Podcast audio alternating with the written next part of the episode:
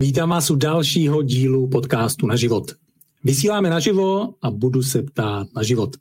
Dneska si budeme povídat o víně. A já jsem si k mikrofonu pozval dva someliéry a degustátory, je to Petra a Radovan Vargovi. Vítejte ve vysílání. Hezký Ahoj. večer. Tak, já se na dnešní vysílání těším, protože si budeme nejen o víně povídat, ale budeme víno i pít. A e, já jsem si tady svoji sklenku připravil a já vím, že Radovan i Petra u sebe mají něco připravený taky, tak e, pojďme začít tím, co vy jste si otevřeli k dnešnímu podcastu. Tak e, nechceme tady úplně vybírat nějaké naše kamarády, proto jsme pro dnešní večer zvolili zahraniční vína, i když jsme totálně zaměření na Moravu protože každý by si řekl, proč nevzal naše a tam a to. Prostě máme těch kamarádů hodně, tak eh, my jsme nedávno byli v Itálii a myslím si, že je to takový příjemný okamžik si otevřít nějaké šumivé víno. Tak jsme byli v oblasti, kde je velmi tradiční proseko, tak bychom si mohli otevřít právě na přípitek eh, šumivé víno. OK, tak pojďme na to. Tak po, pojďme klidně vzít to rovnou takhle edukačně, jak se takové proseko otevírá. Tak eh, Prosecco je vlastně šumivé víno. Rozdělujeme vína, eh, které mají bublinky na perlivé a šumivé. Perlivé jsou s nižším tlakem, to jsou většinou frizanté, a právě na šumivé, a to jsou právě sekty šampaňské, a to jsou ty trošku s vyšším tlakem vína. A proto jsou zavřeny vlastně eh, vnitřním uzávěrem houbovitého tvaru, aby držel pořádně ten tlak a ještě mají vlastně košíček, které se říká grafa. Vždycky se používá sommelierská vývrtka, nikdy ten pásek, hlavně teda ne v gastronomii. To když někdo by vám v gastronomii jakoby tady prstíkem nahmatával ten pásek, tak to není úplně košer, mělo by se to správně ořezat. Takže to správně ořežem. Takhle pěkně dookola pak si to načneme jako tézářez a krásně sloupneme. Aby jsme ukázali, že umíme s tou vývrtkou pracovat lépe než zákazník a to samé samozřejmě číšníci a tak dále. Neměl by se používat ten pásek. No a je tady ta agrafa, tak si narovnáme tady ten suplík a vždycky to držíme pořádně palcem a vlastně odděláme a takhle si to roztáhneme, aby jsme to co nejrychleji dělali a zase tím palcem to drželi kvůli ochraně, aby se nám to, uh, aby nám to nevyletělo. No a vždycky kroutíme lahví nikdy ne špuntem. A pomaličku krásně vidíte to COčko, jak krásně tady kouří, tak si nalejem. Mm-hmm. Je zajímavý, Petro, věděla jste, co přijde a přes co jste se lekla. Uh, no, já jsem nemyslela, že to tak buchne. On to umí i potichu. Zeptám se třeba při jaký eh, teplotě proseko servírovat? Uh, většinou je to mezi 7 a 9 stupni. Mělo by to být trošku níž jak bílé víno. Navíc je tam dvě teploty. Je teplota servírovací a teplota konzumační. Ta servírovací vlastně by měla být o 2 stupně níž, než je teplota konzumační. Protože eh, než to lahev otevřeme, máme teplé ruce, teplé skleničky, takže vždycky o 2 stupně níž, takže klidně můžeme jít eh, kolem 4-5 stupňů a než to otevřeme, tak by to mělo mít maximálně těch 7 až 8 stupňů. Na zdraví. Na zdraví. Na zdraví. Na zdraví. Takhle online se dlouho nepil. No, dlouho ne, jo. Já, já jsem teda před covidem online nepil nikdy, ale... no my jsme dlouho, ještě před covidem, tak jsme dělali s jednou kamarádkou. Měla takový projekt a jmenoval se to online degustace. Takže tam jsem byl jako externí sommelier, ne, nezávislý a vlastně lidi si mohli koupit domů degustační set malých lahviček, anebo velkých, pokud byla celá parta a na televizi vlastně, nebo na notebooku vlastně sledovali taky online živé vysílání z té degustace. A vždycky tam byl vinař, ta moderátorka a já jako nezávislý eh, sommelier a vlastně tam koštovali a vykládali si o víně. A to už je minimálně takových 8 let, bych řekl. No a to má, jako si myslím, takový obchodní potenciál, ne? Pro ty líny, co, co nepřijdou přímo do sklípku nebo do restaurace, tak nahnat 60 lidí online, každý si koupí degustační balíček a můžete v klidu z pohodlí domova. Jo, myslím, že nás v jednu chvíli sledovalo nějakých 150, 200 lidí, nebo 200 jakoby těch domácností, jo, takže ale pak to nějak skončilo, no. Bylo okay. to Pojďme si, pojďme si u toho proseka říct, že asi všichni jakoby víme, když se ochutnává za mě, já jsem like, no, musím říct teda eh, pro, pro všechny, nejsem jakkoliv zkušený, eh, byť vám, byť vám víno rád a asi všichni víme, že já jim podívat se na světlo, přivonět a takhle, ale jak to funguje vlastně u toho proseka? Jakože... Jak se degustuje pros, proseko správně? Jestli tam je vlastně něco podobného, říkám, u klasického vína, co se dost často jako tím točí a voní a kouká se jako proti světlu, tyhle ty věci, tak u toho proseka je to stejný nebo je to jiný? Tak eh, když první si řekneme tu profesionální linku, tak když hodnotíme sekty na nějaké vysoké soutěži, tak vlastně většinou eh, jedna sklenička se naleje ta stará takzvaná flétna, ta dlouhá vysoká sklenička aby jsme viděli to perlení. A číšník vlastně obejde všechny degustátory a oni si poznačí eh, kvalitu toho perlení, kterou je, eh, které je dobře vidět vlastně v té fletně. A tím pádem eh, vlastně stačí jedna sklenička. A potom to dostáváme úplně do klasické skleničky degustační ve směs na bílé vína, a tam už nepozorujeme perlení, ale už jdeme po vůni. A normálně s tím zatočíme a už to probíhá úplně stejně. Tam je vlastně jenom odlišnost v tom, že v té flétně je pěkné vidět ty bublinky. To samé, když je třeba banket a je welcome drink, tak se většinou dává do flétny, eh, protože je to takové, jako vypadá to moc pěkně. Efektivně. Efektivně, jo ale uh, moc tohoto, mě to moc nechutná z té flétny, protože nejde k tomu pořádně přivonět a vlastně i ta chuť je taková ploší, mně přijde. Proto dneska v, i v luxusní gastronomii, teď jsme právě byli uh, v Itálii, hodně jsme jeli po prosekách a tam právě už to taky dávají do normálních skleniček na bílé víno. Krásná tenkostěná sklenice a úplně jinak si to člověk vychutná. Takže doma bych eh, se nebránil, buď je taková, to je úplně originál na Prosecco, taková tulipánovější, a nebo normálně bych použil klasickou na bílé víno dneska.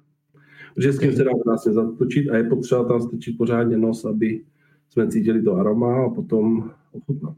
A ono asi netočit s tím moc razantně, když, hmm? když se degustuje vlastně tiché víno, tak s tím můžete zatočit hodně, ať se vám hodně uvolní to aroma ale s těma jakoby bublinkovýma vínama uh, trošku více opatrně, protože to si, když tak někdy zkuste, že když se to hodně roztočí a potom tam stočíte ten nos, tak vás to úplně odhodí. Je, tam je vlastně takový ten tlak. Po COčko. COčko, takže, takže moc netočit. Jako trošku, protože je potřeba trošku to aroma uvolnit uh, i u toho proseka, ale jako s citem. No.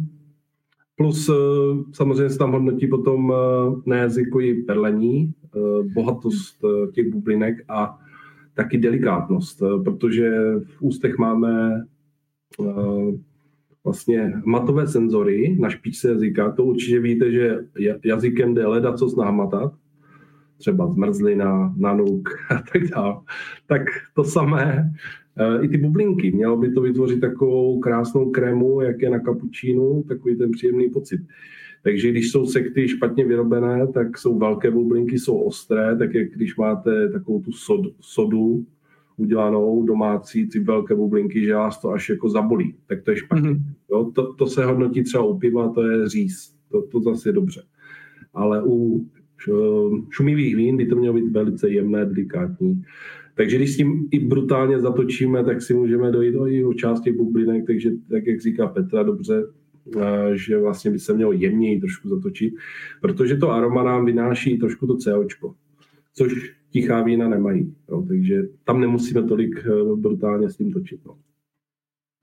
OK, kdo nás sledujete živě, tak určitě můžete pomocí komentářů psát eh, dotazy na Radovana, na Petru a na víno, co by vás zajímalo, anebo případně, jak je vidět, je tady i kód na Slido, takže můžete i přes Slido.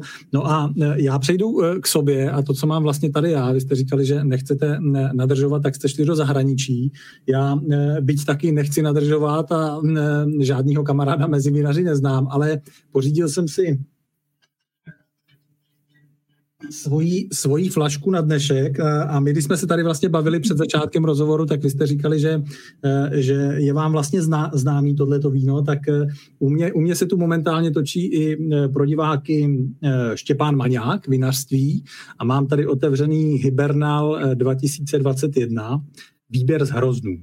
A koupil jsem ho vlastně na rohlíku, koupil jsem ho online, a když se na to podíváme, tak eh, mě teda zaujalo, eh, že je tady spousta výherních eh, cen na tom, nějaký Bakus 2022, Premium Prague Prague Premium Gold a Great American Gold, tak vy jste říkali, že tohle víno znáte, tak co by se, co by se o něm dalo říct?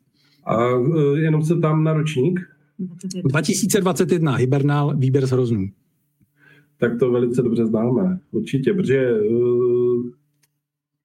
vlastně se Štěpánem jsem byl eh, na střední vinařské škole, on byl, myslím, o ročník, o dva níž, takže se známe velice dobře a byli jsme i na nějakých předváč, předváděčkách mm. ročníků. A dokonce tohle víno jsme jednou vybrali v takové zajímavé, zajímavém projektu, který jsme dělali s Petrou pro jednoho uh, vlastně biznismena, který chtěl vlastní jako kolekci vín, takže jsme vybírali uh, pro něho nějaké vína chtěl nějakou šestici nejlepších vín tady z Moravy pod vlastní jako etiketou, ale pišnil se i těma vinařstvíma. Takový zajímavý projekt. No a právě jedno z těch v té kategorii těch polosuchých vín, tak vlastně v nezávislém koštu nebo jakoby hodnocení, kde bylo asi šest lidí, jak z laické veřejnosti, tak z odborné, tak vlastně se vyhrálo tady tohle. V těch polosuchých tam bylo asi 60 vín. A vybrali jsme tady toto. Ale jiný ročník tehdy to byl teda. Jo, myslím, že to byla dvacítka, no. OK. Já když eh, se vlastně podívám na tu, na tu lahev a říkal jsem si, že možná by bylo zajímavý tak jako uh, jí obecně rozebrat vlastně, co na, na té lahvi je, není, co se tam třeba z pohledu legislativy uh, musí nebo nemusí psát. A uh, já, co si si prvně uvědomil, když jsem vlastně viděl to vaše proseko, který jste otevírali, tak už obecně oproti klasickému vínu nebo oproti klasické lahvi má vlastně jiný tvar, má to nějaký jako speciální důvod, proč třeba ty šumivý nebo per berlivý vína mají jiný tvar lahve? Má to nějaký technický důvod, nebo je to marketingový, aby to lidi odlišili? Když se podíváte na ty klasické staré flašky, na, na, na šampaňské třeba, nebo na šumivé vína, tak oni jsou vlastně stejn, stejný tvar. Akorát oni jsou dvakrát tlustší. Možná někdy třikrát. Jo, je, musí to mít větší gramáž, protože je tam větší tlak. E, přes tři bary, takže jak víc jak automobilová pneumatika, takže uh, musí to něco vydržet. Jo? Takže, ale pokud jsou to takové to už tvary, různé jako takové ty buclaté, tak už je to spíš uh, taková jako marketingová věc těch vinařství. To nemá žádný, žádný jiný důvod. Jo? Klasická lahev, tak jak známe, šlégl se tomu říká, je to vlastně taková ta pistole, to byla taková ta první, první flašky, anebo vy máte typ Bordeaux, Bordovka, toto je přesně typ Bordeaux a to jsou dva hlavní typy lahví. No a potom vlastně uh, jde jenom o tu tloušku té lahve. U těch prosek samozřejmě dneska hodně, hodně proseka se prodávají v řetězcích, takže tam, co zaujme, jaká lahev dneska jsou různé broušené, barevné, buclaté, tak prostě to prodává. To prostě ty lidi zaujme, oni to nemůžou tu chvíli ochutnat, takže to berou očima. Takže jináčí důvod to nemá, ty, ty tvary té hlavy. OK. Když... je, zeptám se, eh, je ten hibernál ztratí Fierung? Je, prosím. Eh, na té zadní... Jo, ztratí, jak, jak, z jaký je tratí, OK. Fierung. Ano, Fierung, ano, trať Fierung. No tak to je, to je špičková trať na právě tady ten hibernál. No. Jsem rád, že jsem si sám jako like vybral špičkové víno pro, dnešní, pro dnešní povídání. Eh, co mě vlastně i zaujalo, eh, když se na tu lahev podívám, tak eh, ona má klasický, nebo řekl bych pro mě klasický otevírací uzávěr, nemá korek. Jaký je vlastně, já nevím, ať už třeba trend nebo hm, rozdíl, nebo jestli to je nákladový, technologický, proč se někdy používá korek a někdy se používá klasický uzávěr? Uh, no, já nevím, jestli úplně tady ten šroubovací nazývat klasickým, protože vlastně to je spíš taková, jako dá se říct, novinka. Uh, ono, uh, třeba teď jsem četla zajímavý článek, že letošní svatomartinské už jsou z nějakých 80% všechny pod šroubem, šroubový uzávěr. Je to vlastně taková spíš, dá se říct, modernější věc a co se týká vlastně těch vlastností, tak oproti korku je tam zásadní rozdíl ten, eh, že přes korek to víte, že ty vína ještě jako dýchají. Tam jsou takové mikroprůduchy a eh, když máte třeba víno v archivu, tak eh, ono uvnitř, když je pod korkem, tak více mění vlastně ten svůj charakter, více nazrává a mění se.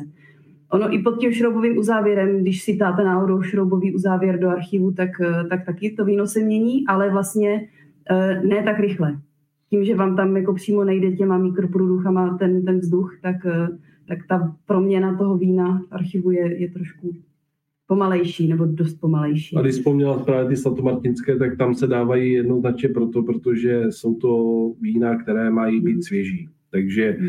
ten eh, nejlepší, největší výhoda vlastně šroubového uzávěru je udržet tu čerstvost, tu aromatiku jak správně řekla Petra, že vlastně jak ten korek dýchá, mm, mikrooxiduje, tak, eh, nebo ty vína mikrooxidují přes ten korek, tak vlastně uh, i nazrávají a uvolňují vlastně to své aroma. Proto se využívají ty šroubové uzávěry pro bílé vína, které jsou vysoce aromatické. Takže se vůbec nemusíte divit, že ten hibernál je pod šroubem, protože je to víno, které je velice aromatické. To si pak můžeme rozebrat ještě tu aromatiku. Ale uh, u toho vína by byla škoda jeho dát na korek a vlastně by během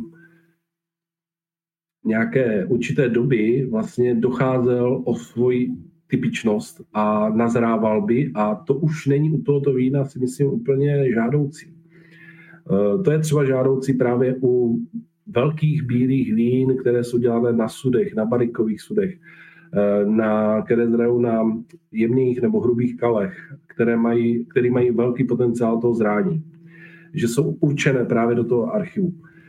Eh, proto se hodně teďka vín dává po šroubové uzávěry, protože lidi ne, nechcou nic archivovat, chcou pít čerstvé, svěží vína a, a prostě uh, nemají ani ty podmínky na tu, na tu archivaci. Nemají, každý, ne, každý nemá sklep a to je nejlepší místo na archivaci. Ani ty vinotéky, tam doporučuji vždycky tak eh, v té vinotéce to mě tak v, té, v těch ledničkách maximálně tak půl roku. To je úplně zbytečná energie, abych tam držel nějaké vína tak dlouho. Mm-hmm. Další věc u toho šroubu, že vlastně to je levnější uzávěr, takže uh, se dává na ty svatomartinské, protože jsou to levnější vína. Jo? Nebylo tolik práce s nimi, nemuseli je vinaři tak dlouho držet v té výrobě, což je taky náklad a vlastně pouští za dobré peníze ven, aby se napili lidi prvního čerstvého vína. A ještě možná... Ano, pojďte, Petro. Ještě, bych zmínila, že, že vlastně tady eh, na ten šroubovací uzávěr je potřeba, když ten vinař lahvuje, tak je, mít, jako potřeba, je potřeba mít nějakou speciální linku, která dovede vlastně tu, to víno zavřít tady pod ten šroubový uzávěr.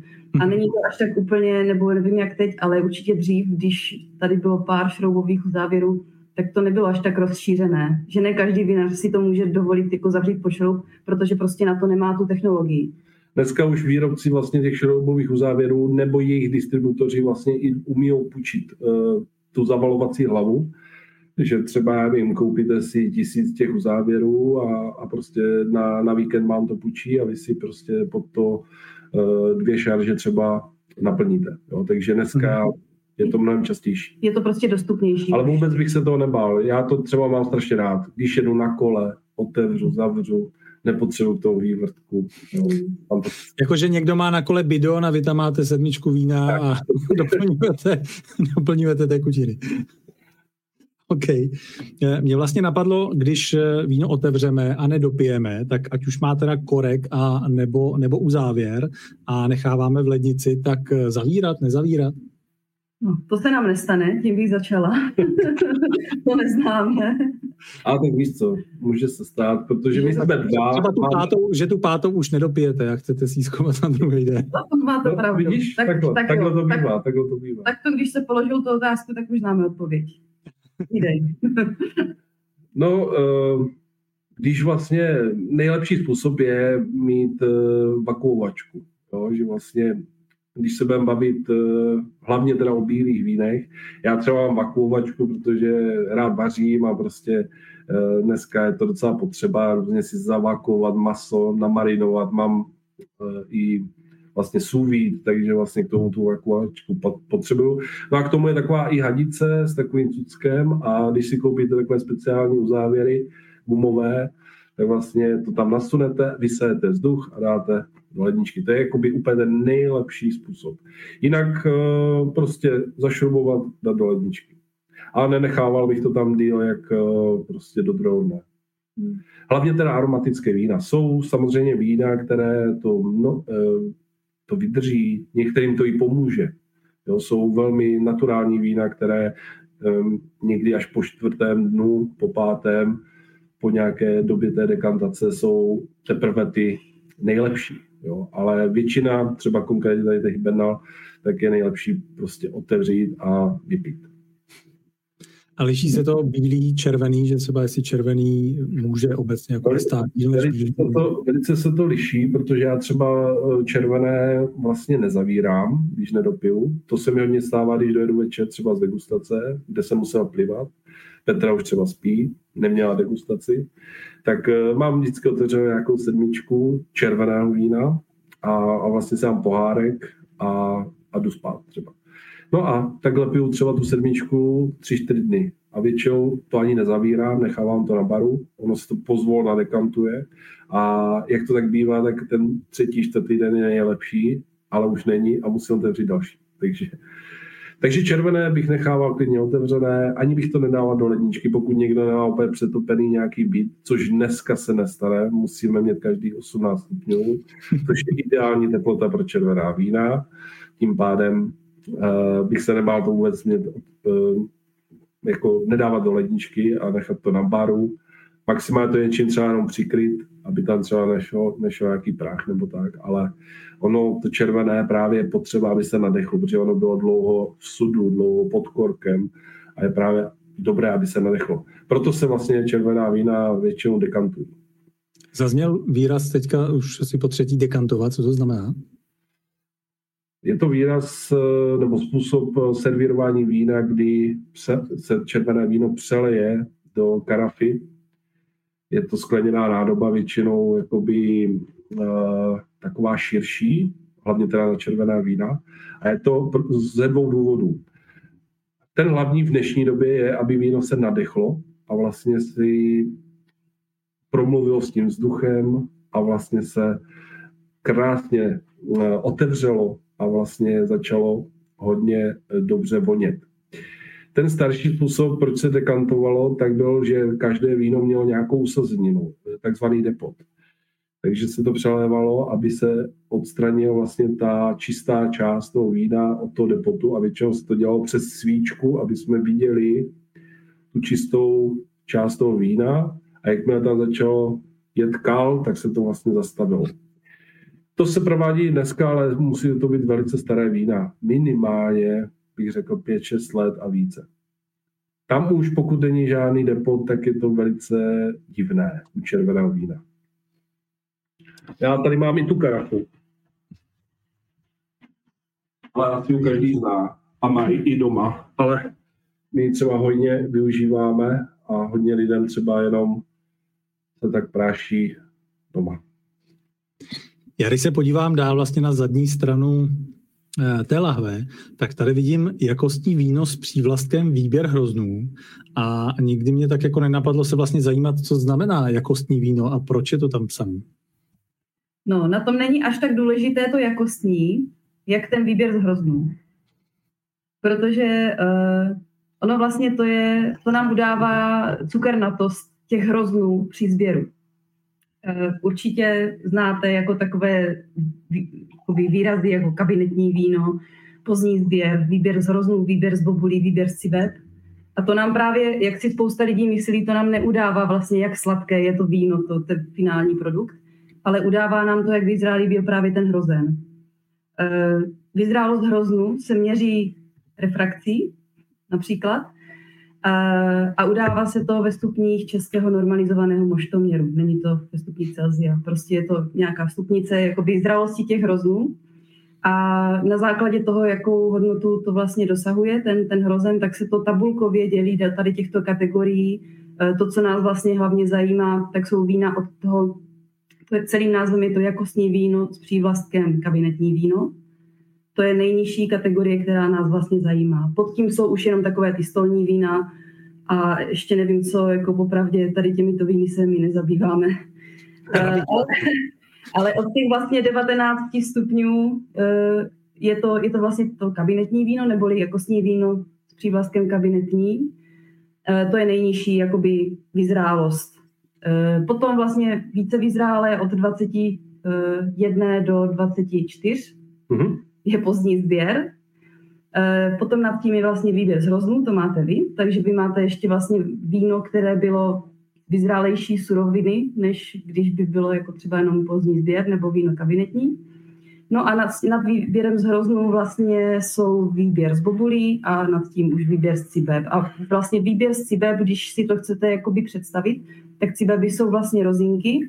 Uh, ty, to, ta surovina, vlastně ten hrozen už byl tak vyzrálý, že už, že už vlastně tam nebyla skoro žádná voda, že už to tam bylo hlavně vlastně o tom, o tom cukru, o tom extraktu a o těch krásných látkách, vlastně to jsou v tom hroznu.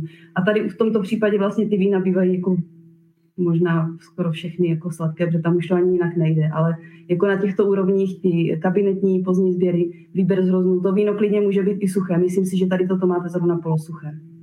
Je to polosuché, no. Uh, a to, že to je výběr hroznů... Nebo... Mělo by to, to by mělo být tak 13,5% alkoholu. Uh, má, a, a, ano, Radovan získává 5 bodů, ano, 13,5% alkoholu. Ne, je to výběr z hroznů a jenom polosuché, tak musí to být velký, dost velký alkohol. Jo. Mm-hmm.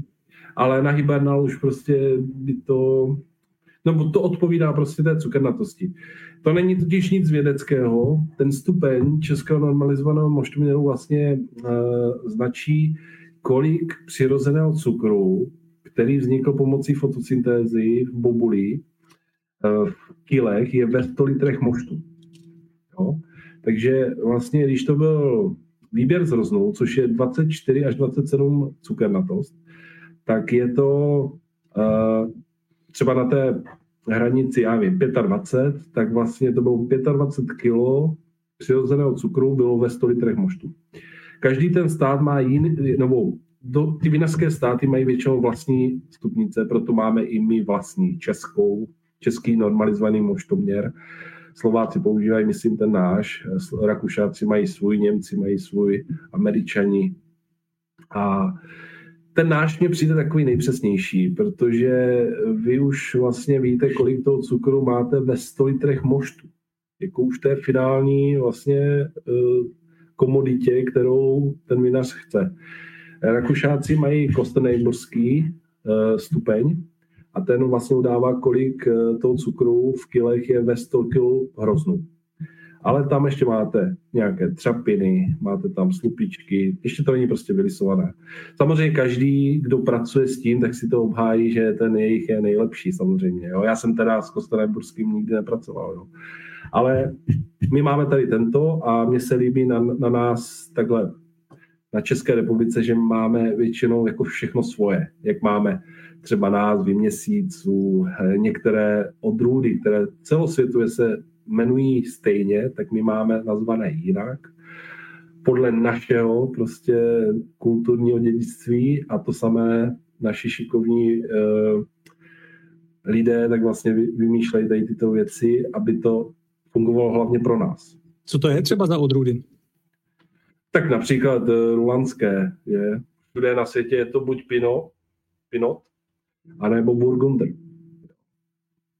Takže ale samozřejmě to nebylo z naší hlavy, ono si na, na to stěžovali francouzi, myslím v 93. a že to je jejich regionální označení. Nevím teda, proč to neprošlo i v jiných státech, třeba v Rakousku je normálně Weiss Burgunder, jo, prostě bí, ruanské bílé, jako burgundské bílé a u nás prostě jsme to museli přejmenovat no, na pana Rulanda, který k nám dovezl tyto odrůdy, takže tak pokud nás poslouchá nějaký politik, co sedí v Bruselu, tak eh, téma na příští rok eh, sjednotit názvy všech vín v celé Evropě. Ono je výhoda, když se vyšlechtí nová odrůda, tak eh, ve by měl být stejný název, protože ty odrůdy, které se regionálně našly v přírodě, tak vlastně každý stát si to nazval podle sebe a až potom v rozvoji genetiky vlastně zjistí, že je to stejná odrůda. Takže mají nějaké synonyma. Některé odrůdy mají třeba pět synonymů, každý stát je nazývá jinak. Jo.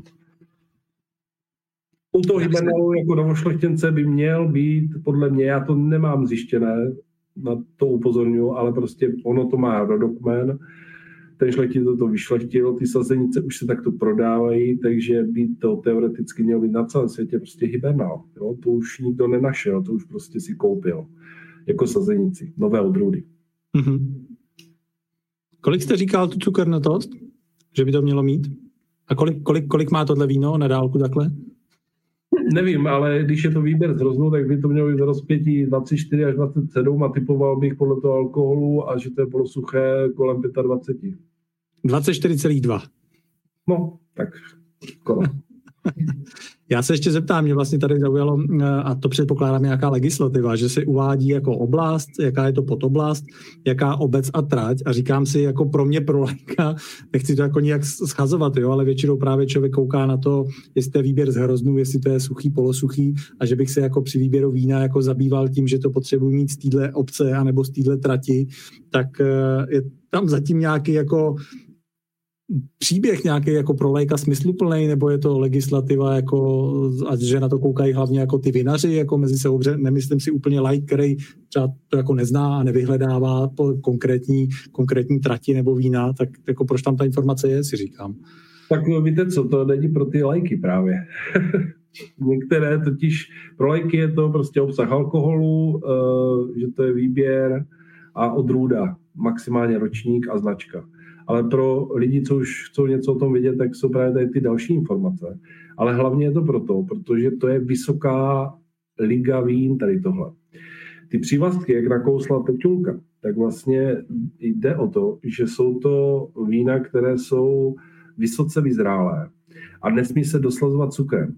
Všechny ty jakostní víno s přívlastkem, tak to jsou ty přívlastky, to kabinetní a tak dále. To, co je pod tím, tak tam je jakostní víno, to, to se může doslazovat eh, v nějakém množství cukrem. Pak je tam zemské, to je volná kategorie, tam se můžou pohybovat všechny vína. No a pod tím jsou ty různé stolní, to fakt ani já nevím. A vlastně, aby jsme to umocnili, tak vlastně dokážeme strašně moc konkretizovat, kde se ta surovina sklízela na třeba na pár arů, jo, což je velmi konkrétní. A když bych víno označil jako tak neúplně dobře, jako potravinu, tak vlastně je to jedna z nejkonkrétněji lokalizovaných potravin, kde se vlastně vyrobila a z čeho. Když eh, dneska jsou třeba i dobré čokolády, plantážní, no a tam taky uvádí tu plantáž, ale někdy ta plantáž je velká jak třeba eh, celá Jižní Morava, takže to zase tak konkrétní není. Jo? Ale tady to opravdu je na tu vinici, že to až po tu trať. A ta trať může mít třeba jeden řádek. A vy víte, že tam pochází to víno. A když třeba dojedete na Moravu a máte rád třeba tady toto víno, tak si zjistíte, kde je ta trať a vlastně si tam můžete zajet a třeba si tu láhev tam vypít. To se jakoby, třeba když si koupíte francouzské víno, tak eh, tam dost často jakoby nenajdete, anebo se vám nechce do té Francie hned tak. Ale takhle z Prahy třeba za dvě a půl hodiny no i když možná po té jedničce za tři hodiny, tak můžete si tu láhev tam vypít a víte, že přesně tam se vyrobila z této odrůdy v tomto roku a je to jako takové hodně konkrétní. A ono, jakože ještě kony ty tratě můžou mít jako různé specifika, jako vím jako na Palavě, že tam třeba jakoby u Pálavy na Mikulovsku tam je zase rozdíl, jestli to máte na té trati, která je víc na kopci, nebo na té trati, která je pod kopcem, že to má jako trošku jinačí parametry, jinačí charakter a potom ty, i ty vína jsou jinačí. A teď si vente, že třeba jsou vinaři, kteří se zabývají jenom Rieslinkem vlašským, nebo hodně tou odrůdou, nebo nějakou jinou. Tak eh, abyste rozlišili ty jednotlivé odrůdy, tak vlastně se eh, dneska nazývají těma tratěma. Jo, jakoby tomu se říká terroir francouzsky, že vlastně to je přesně ta lokalita, kde se zrodil ten hrozen, tak si vemte, že máte rád nějakou odrůdu a teď eh, ještě z nějaké vyhlášené trati a normálně byste to na té láhvi ale nepoznal, že to je z té trati. A teďka si to tam můžete přečíst a je to takový jako příjemný údaj. A hlavně to legislativně, jo. Prostě ty přívlastkové vína se musí takto udávat tady ty tratě. Dávám tady kód eh, na slajdo, kdo byste se eh, chtěl eh, zeptat na nějaký dotaz nebo prostřednictvím komentáře na LinkedIn. Pojďme třeba teďka trošku prakticky, protože, jak jsem říkal, já jsem to víno koupil eh, online a zároveň asi hodně lidí si vybírá víno v supermarketu nebo v hypermarketu nebo v klasickém obchodě, tak eh, podle čeho, podle čeho vybírat? Jak vybírat v klasickém obchodě, když nejdu do vinotéky, někdo, kde mi předpokládám třeba někdo poradí, ale když vybírám sám, tak podle čeho a jak? Tady bych byl velmi opatrný a hlavně bych zvažoval, jestli vůbec eh, tam víno kupovat. A to nemyslím jako úplně jako um, zarytě, ne, nesmím, ale spíš uh, si položit otázku, proč. Uh, dneska ta republika mně přijde tak malinká, že prostě se dá krásně obět a ta Morava není tak daleko a aspoň jednou ročně eh, naštívit třeba nějaké otevřené sklepy a projít si tam třeba 50 otevřených sklepů v nějaké obci, anebo někdy tu bývají i dvě obce, kde pendluje nějaký autobus kivadlově a vlastně si udělal krásný víkend, seznámit se tam s těma vinařema, našima. A prostě to víno prostě si tam odvést aspoň eh, třeba dva, tři kartony, ať mám na ty 14 dní na 14 dní prostě klid a potom vzít si od něho... 14 dní Takhle ne, dvakrát do měsíce si zajet na Moravu. Ne, ale vzít si, vzít si vizitku a prostě uh, naštívil jsem to vinaře, vím, kde to vyrábí, ukázal mi vinohrady. Teď není nic hezčího, než uh, vlastně uh, nakupovat takto vína. No a vezmu si od něho vizitku, těch vinařů tam bylo víc, takže si vezmu klidně i víc těch vizitek, ty vína jsem si mohl ochutnat. Všechny tam byly na ochutnání, takže nemusím kupovat nic, co mi nechutná. Jo, to je obrovská výhoda při nákupu vína, kor takto na otevřených sklepech nebo přímo vinaře. Vždycky ten vinař to otevře a prostě chce se s tím pochlubit. Dávám to ochutnat, nemusíte kupovat zajíce v pytli, jo. Vezmete si vizitky. Dneska ti vinaři jezdí minimálně jednou, dvakrát, třikrát týdně po celé republice, takže buď sám to doveze, že on třeba nazbírá objednávky jednou týdně a jede směr na Prahu a dá se odbočit prostě po dálnici eh, kamkoliv a když je to, já nevím, dva, tři kartony, rád se tam za váma ukáže. No a dneska navíc díky covidu funguje i malým vinařům perfektně e-shopy. Do 48 hodin umíjou dneska i ty zásilkové služby prostě pracovat s těma lávem, aby je nerozbili. Eh, upravili všechno pro to, aby se to dalo posílat. Takže dneska krásně si, a myslím, každý dneska e-shop nad 3-4 tisíce korun je prostě doprava zdarma. Takže si řeknu s kamarádem, hele, nechceš taky karton, další kamarád, jo, dva, tři, čtyři kamarádi se řekne, každý, když vezme karton, máme objednávku, to máme to zadarmo, za dva dny to tady je přímo z Moravy, znám toho vinaře. To je ten, jakoby, teď popisu ten, si myslím, nejlepší způsob, protože uh, ta cash flow je prostě u nás. Jo? E, ty vinaři zase, může to, mít, může to být pan nějaký podnikatel, který si takhle vzal na Moravu, vyrábí něco. může si od něho ten vinař to zase koupit. Jo? Je to takový koloběh, který mně se strašně líbí, takový, možná to špatně obížu, jako baťovský systém, jo? ale prostě je, ty peníze se točí u nás, protože on má nějaké zaměstnance, ten vinař, někoho platí ve vinohradu a on ty peníze dá zase dalším lidem, našim, kteří vlastně můžou si další naše tovary vlastně tady kupovat. Ale největší potenciál vlastně vidím v tom, že se setkáte přímo s tím výrobcem. To se prostě u zahraničního vína ne, nikdy neodehraje. Já jsem byl hodněkrát v zahraničí, ve Francii, v Itálii a ty vinařství jsou udělané víceméně pro turisty. Jako s tím majitelem se nebo konkrétně s tím vinařem se málo kdy člověk tam může setkat, když jede jenom takhle. Když se řekne nějaká parta vinařů, vypraví autobus a dopředu měsíc plánují, tak se dá, to jsme taky byli takhle s, s vinařama po špičkových vinařstvích jako po Itálii v oblasti Friuli, ale bylo to hodně, hodně jako známých velkých vinařů, kteří prostě si tu cestu naplánovali, tak jsme se setkali třeba s technologama, někdy i s majitelama, ale je to velice náročný náročné se takhle dostat, protože jsou to většinou velký biznismeni.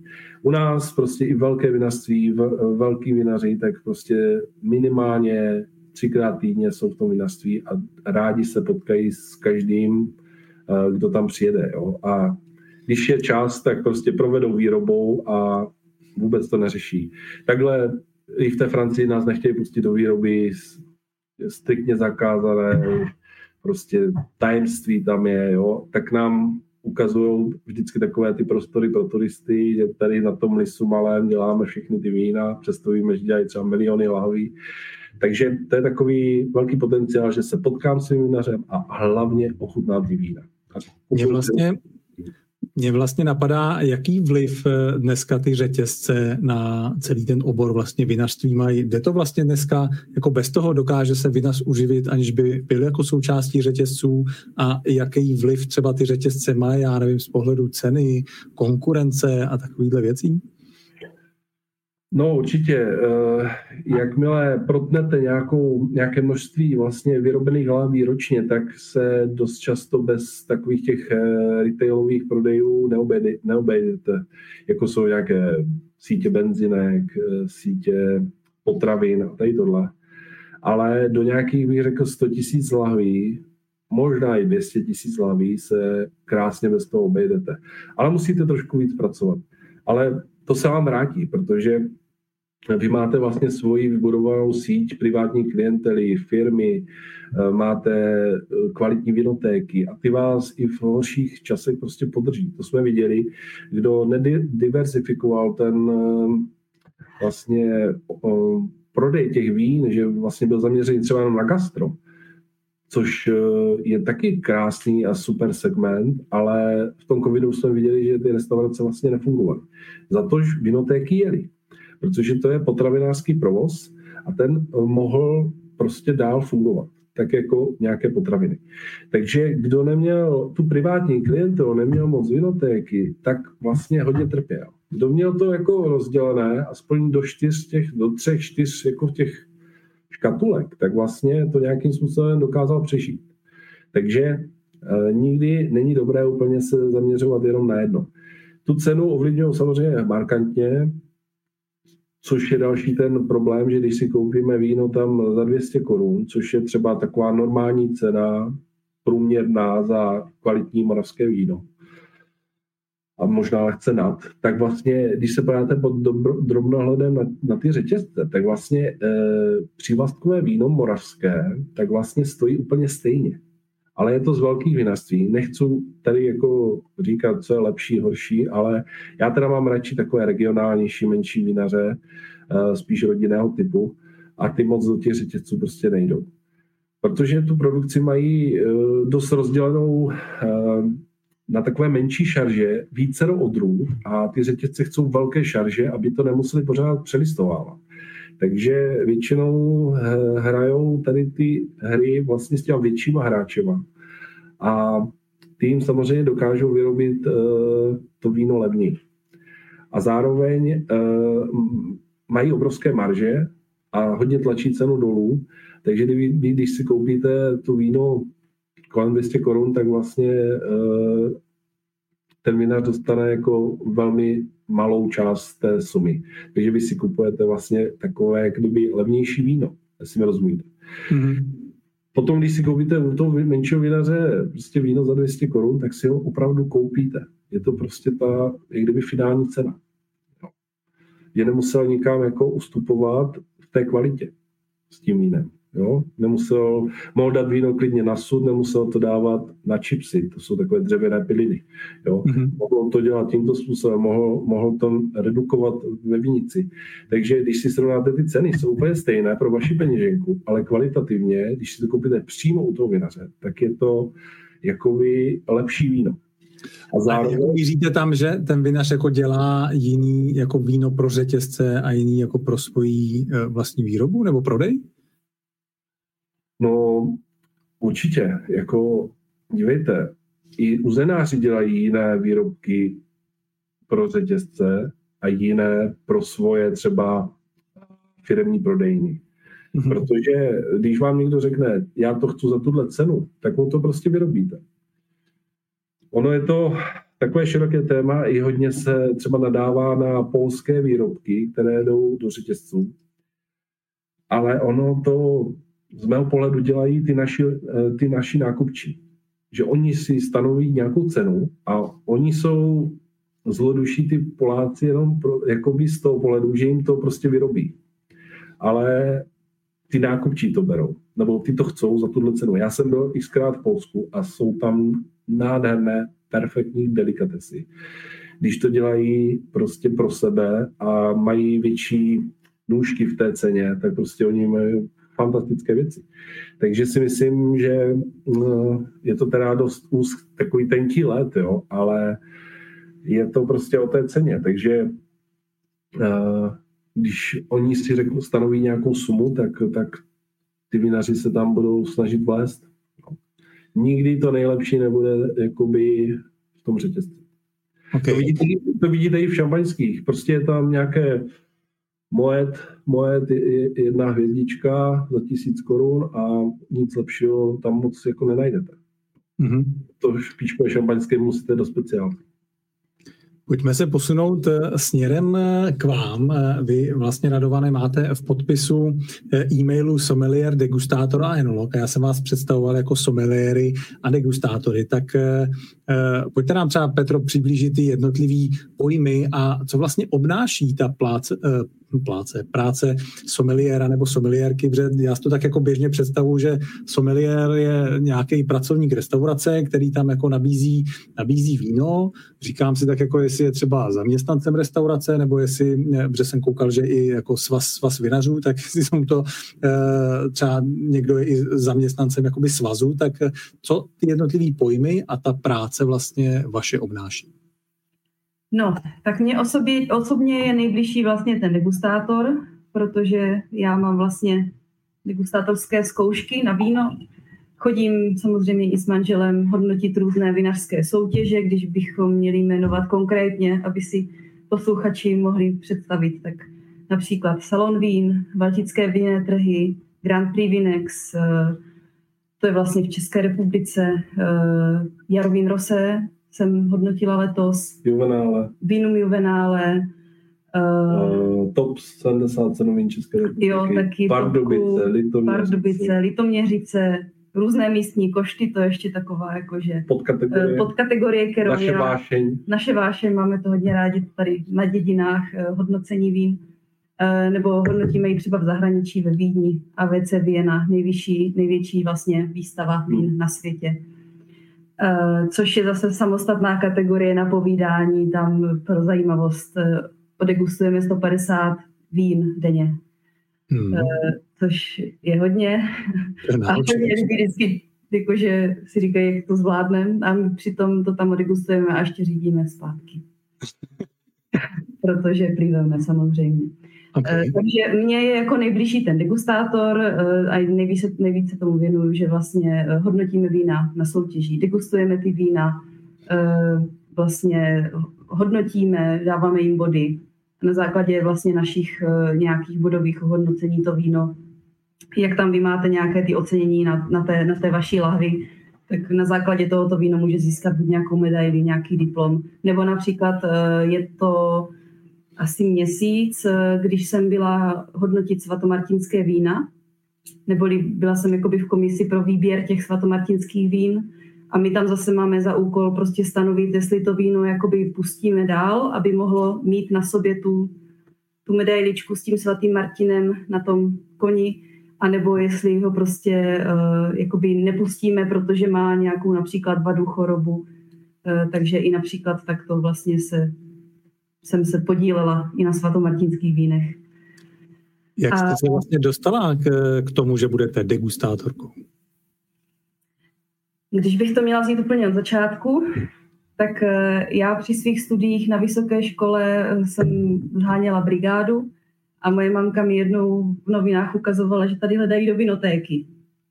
E, není to, prosím vás, vinotéka taková ta, jak jako spousta nás zná, že tam prostě je strašně moc těch výčepů, je tam paní v důchodu e, a jenom se tam čepuje, je tam pět lahví e, a tím to hasne, tak toto zrovna není ten případ té vinotéky, je to vinotéka, kterou vlastní vlastně jeden z nejlepších českých someliérů, taková prestižní vinotéka, nabitá výbornými lahvemi, jak moravskými, tak zahraničními, i prostě šampaňské sekty.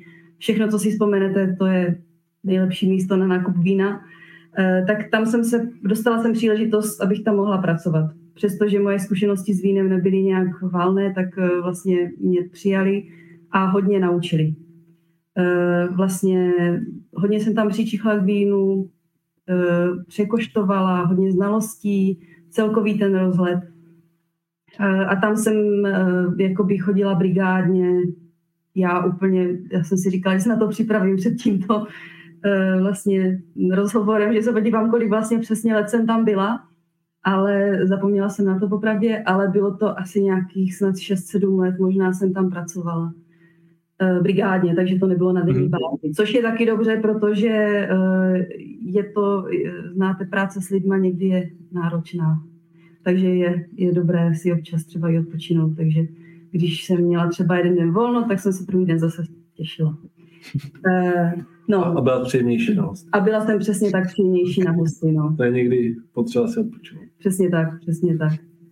Uh, no, takže to bylo vlastně to, co první a díky tomu to vlastně asi tady tomu, že jsem dostala tu příležitost v Vinotéce a tu školu té Vinotéce, tak eh, nebýt toho, tak asi ani nejsem tady s manželem, protože my jsme se taky setkali u vína.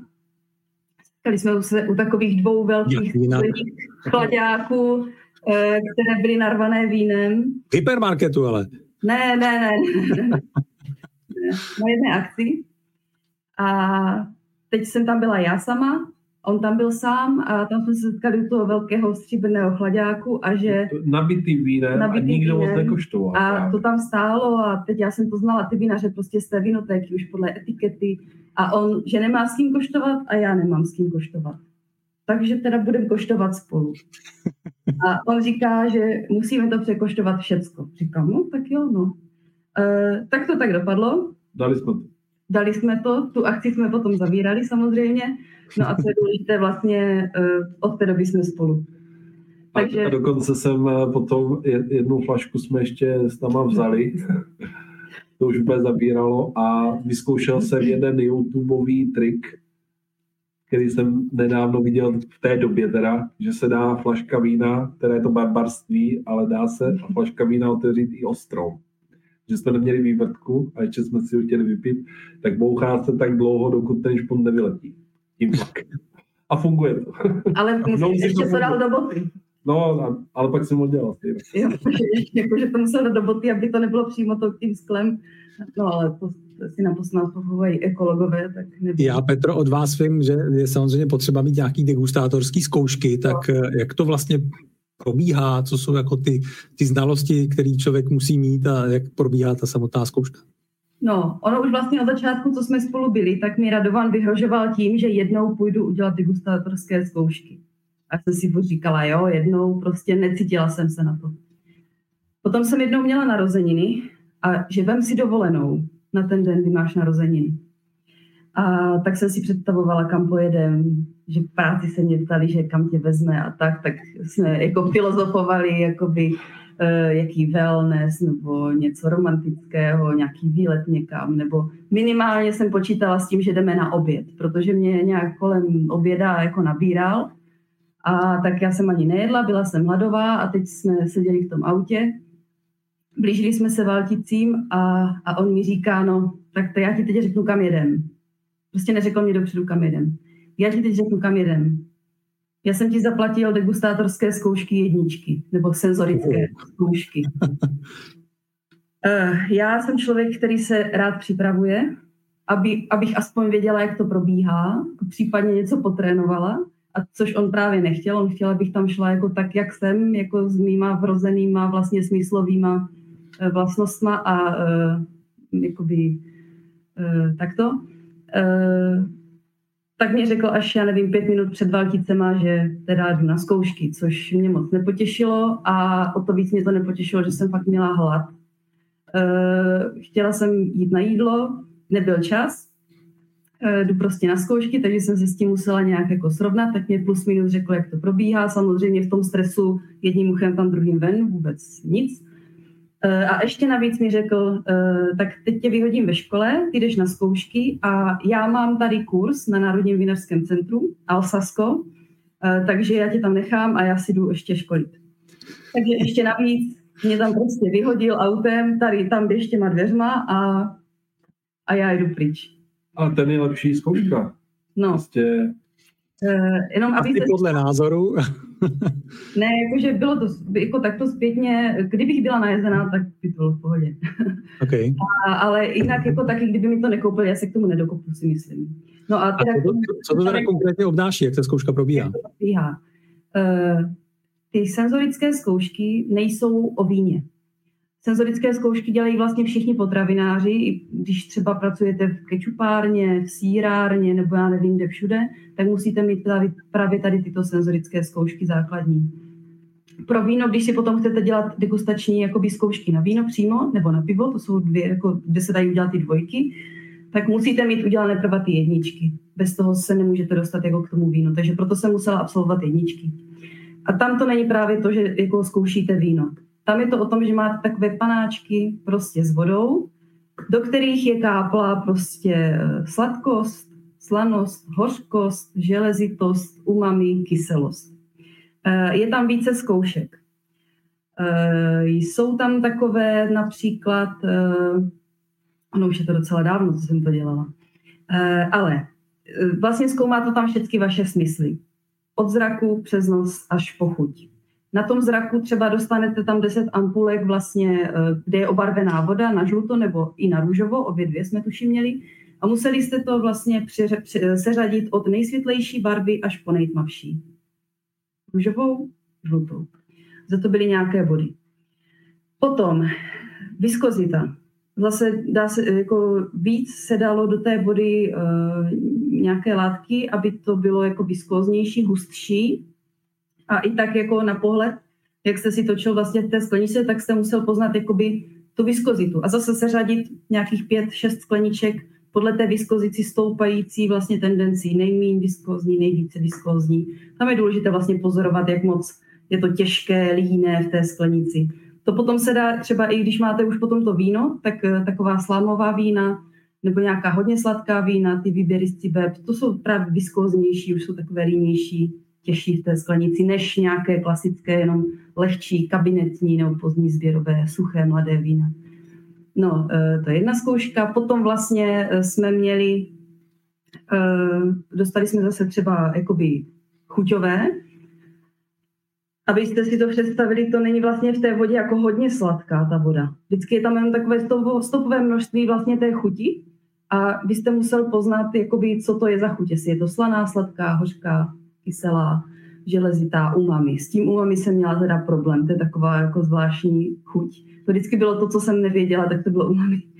Ale jinak jako... Je za ten, za ten výraz umami? To, to je, to je no, vlastně nová chuť, eh, která vlastně, je, když bych to mohla připodobnit, tak je to takový jako glutamát, co se používá v různých takových těch instantních polévkách azijských a tak. Je to takové prostě dochucovadlo, mm-hmm. které podporuje jako chuť. Zvýraznění. Zvýraznění chutí. Okay. A železitá byla poznat skoro vždycky, to prostě železo. No a tak, prostě stopové množství a museli jste zase identifikovat, co je co. Potom byla zkouška, kde se dokonce mělo identifikovat, ve které z těch, eh, jakoby je tuším víc té chuti, kde míň, vlastně tak to, to byl ten trojuhelník, kde, ve kterých dvou, které dvě jsou stejné a která je jako třeba menší intenzita nebo vyšší, vyřadit tu jednu. No a e, potom vlastně, co, na čem já jsem ne ztroskotala, ale kvůli které zkoušce mě unikl vlastně ten maximální zisk. Ono ty zkoušky můžete udělat vlastně na nic, buď to vůbec neudělat, nebo na jeden rok, na tři roky, nebo na pět. A ono ty roky vlastně znamená, kolik let vám to jakoby platí a kolik let máte na to se připravit potom na ty případné dvojky. E, takže e, o jeden bod mě ušel těch pět let, měla jsem to nakonec na tři, díky zkoušce na nosu. Tam zase dostanete nějakých 10 ampulek, kde je vevnitř vata a tam je kapla nějaká, nějaké aroma. Vy si přičichnete a musíte vlastně napsat přesně, co to je. A ono při té paletě všech vůní, co máme my na světě, tak eh, to bylo jako velmi složité. Jako nepoznala jsem například, se za to stydím kokos. Jo? Kokos znám, miluju, jím, ale prostě v tom, jak ještě jste ve stresu, jak tam máte tolik vůní, tak prostě kokos jsem tam neměla, což jsem byla strašně naštvaná. To možná bylo to, co mě, proč mě to uniklo. No. Takže potom byla taková ta čichová zkouška, najít vlastně ty aromata. To byly ty jedničky, no. Uh, Ale nejdůležitější je tam vlastně ta prahová hmm. citlivost. To je takový vlastně to je devět zkoušek, některé jsi popsala, ale prahová citlivost je, že dostanete malou intenzitu a vlastně pokud to nepoznáte, tak musíte si dát další. A to se zvyšuje ta intenzita, prostě dokud to nevíte stoprocentně. No a dobrý degustátor by to měl tušit u té první, a jenom si to ověřit na druhé, aby náhodou to nemělo špatně, tak si řekne, že to není o tolik, jo, o jednu. A vlastně tam by to měl říct u té druhé, maximálně třetí. A normální člověk třeba až šestá, sedmá. Jo. A to je vlastně ten, to alfa omega těch zkoušek, že vlastně uh, vy zjistíte za tisíc korun, jestli jste při smyslech. No. Protože jestli na to máte, anebo nemáte, to nejde natrénovat. To prostě buď máte, nebo nemáte. Proto jsem věděl, že je zbytečně ju stresovat, ať tam jde s čistou hlavou a prostě jde si to zkusit. A vidíte, skoro na pět let. To je nejvyšší, to málo kdo má. Jo, většina degustátorů má, má na tři, na tři roky prostě. Protože to stačí ze stresu udělat jednu chybu a hmm. nemáte pět. Že? Já jsem zmiňoval vlastně ještě dva pojmy sommelier a enolog, tak to nám eh, radované ještě teda doplňte vy, co se za tímhle skrývá, za těmi pojmy a co vlastně obnáší práce sommeliera a enologa. No, není to nic eh, úplně vědeckého, ale jako ten název, eh, je to, bych řekl, dá se to označit jako enolog rovná se skladmistr, enolog rovná se technolog. Jestli vám to Jo, je to prostě uh, vlastně věda zabývající se vínem, všechno, co k tomu patří. Jo? A to je hlavně z pohledu té výroby. Takže jako odborník na výrobu vína. A zároveň samozřejmě pěstování. Na to se studují vlastně školy, buď střední vinařská škola, nebo potom je i Medlová univerzita, má obor vinař, takže můžete být inženýr, vinařství, dokonce i doktor a potom samozřejmě pokračovat ve vědecké činnosti a být až jakoby profesor, profesor kandidát věd a tady tohle. Takže ve víně se dá hodně, hodně jako uh, vzdělávat. No a enolog je vlastně ten, co vyrábí víno a rozumí tomu a umí znát ty procesy. Protože já jsem vlastně než jsem byl čistě sommelier, tak jsem uh, vyráběl ve velkých firmách vlastně vína a byl jsem vedoucí výroby. Takže mm-hmm. já jsem byl vlastně skladmistr. No, ta nejvě, nejvyšší postava vlastně v vinařství. A tam samozřejmě to pak už uh, s tím všechno souvisí, protože když umíte vyrobit víno, tak byste ho měl umět i naservírovat, proto jsem jakoby začal do toho sommelierství a chodil jsem i na soutěže so, so, somalierské mistrovství republiky a tak dál. To jsem tam byl tehdy jako, první, jako jediný a možná první vlastně skladmistr. Většinou to byli či, takový lepší číšníci. Vlastně, mm-hmm. Že sommelier je jakoby lepší čišník. Okay. A dneska už je to jako manažer nápojového segmentu, který komunikuje se šéfem kuchyně a už je to trošku výš, ale jako ten prvopočátek vlastně sommelierství byl takový lepší čišník, který umí perfektně servírovat víno, umí ho dobře nabídnout, ví, co má za zády, ví, jak to chutná a umí to dobře spárovat s jídlem. Dneska ale se to posunulo, protože vlastně sommelier je dneska i nákupčí těch vín, takže objíždí vinaře, komunikuje s nimi, zná ceny, uh, ví, co vybrat, ví, co má za restauraci, tak aby to tam sedělo, jestli je to italská, jestli je to francouzská, jestli je zaměřená na moravské vína. Umí to, na, umí to vlastně nakoupit za správné ceny a potom ví, které víno má potenciál, takže ví, které uložit, které si nechat, do kterého investovat. Takže dneska je to obrovský obor. Navíc do sommelierství už dneska nespadá samozřejmě jenom víno. Jsou tam hnědé destiláty, kvalitní pálenky, kvalitní piva, a síry, čokolády, vody. Dneska, dneska se degustují i vody speciální, kvalitní vody, které se párují s vínem, protože třeba, když to řeknu hodně zjednodušeně, když má víno, eh, když má voda bublinky, tak eh, CO2, tak skyselí víno. Někdy je to pozitivní, někdy je to negativní. Takže dá se to dobře využít, ale dá se to i tím víno pokazit. Když je naopak minerální voda, tak může to víno zhořknout. Takže je dobré uh, umět napárovat i tu vodu. A je na to... sommeliéra je potřeba jako mít nějaký zkoušky, nebo je to nějak jako když to já nevím, řeknu takhle, jako regulovaný, nebo je, je to v fozovkách jako volný a sommeliérem se může stát jako... Je to, je to, ještě, je to ještě takové, jakoby, uh, úplně, ofi, jak bych to řekl, takové oficiální zaměstnání. Šikovní uh, vinaři a odborníci, že si založili vlastní jako sommelierské asociace. Jedna je v Praze a pak je Akademie vinařská, ta je zase ve Valticích.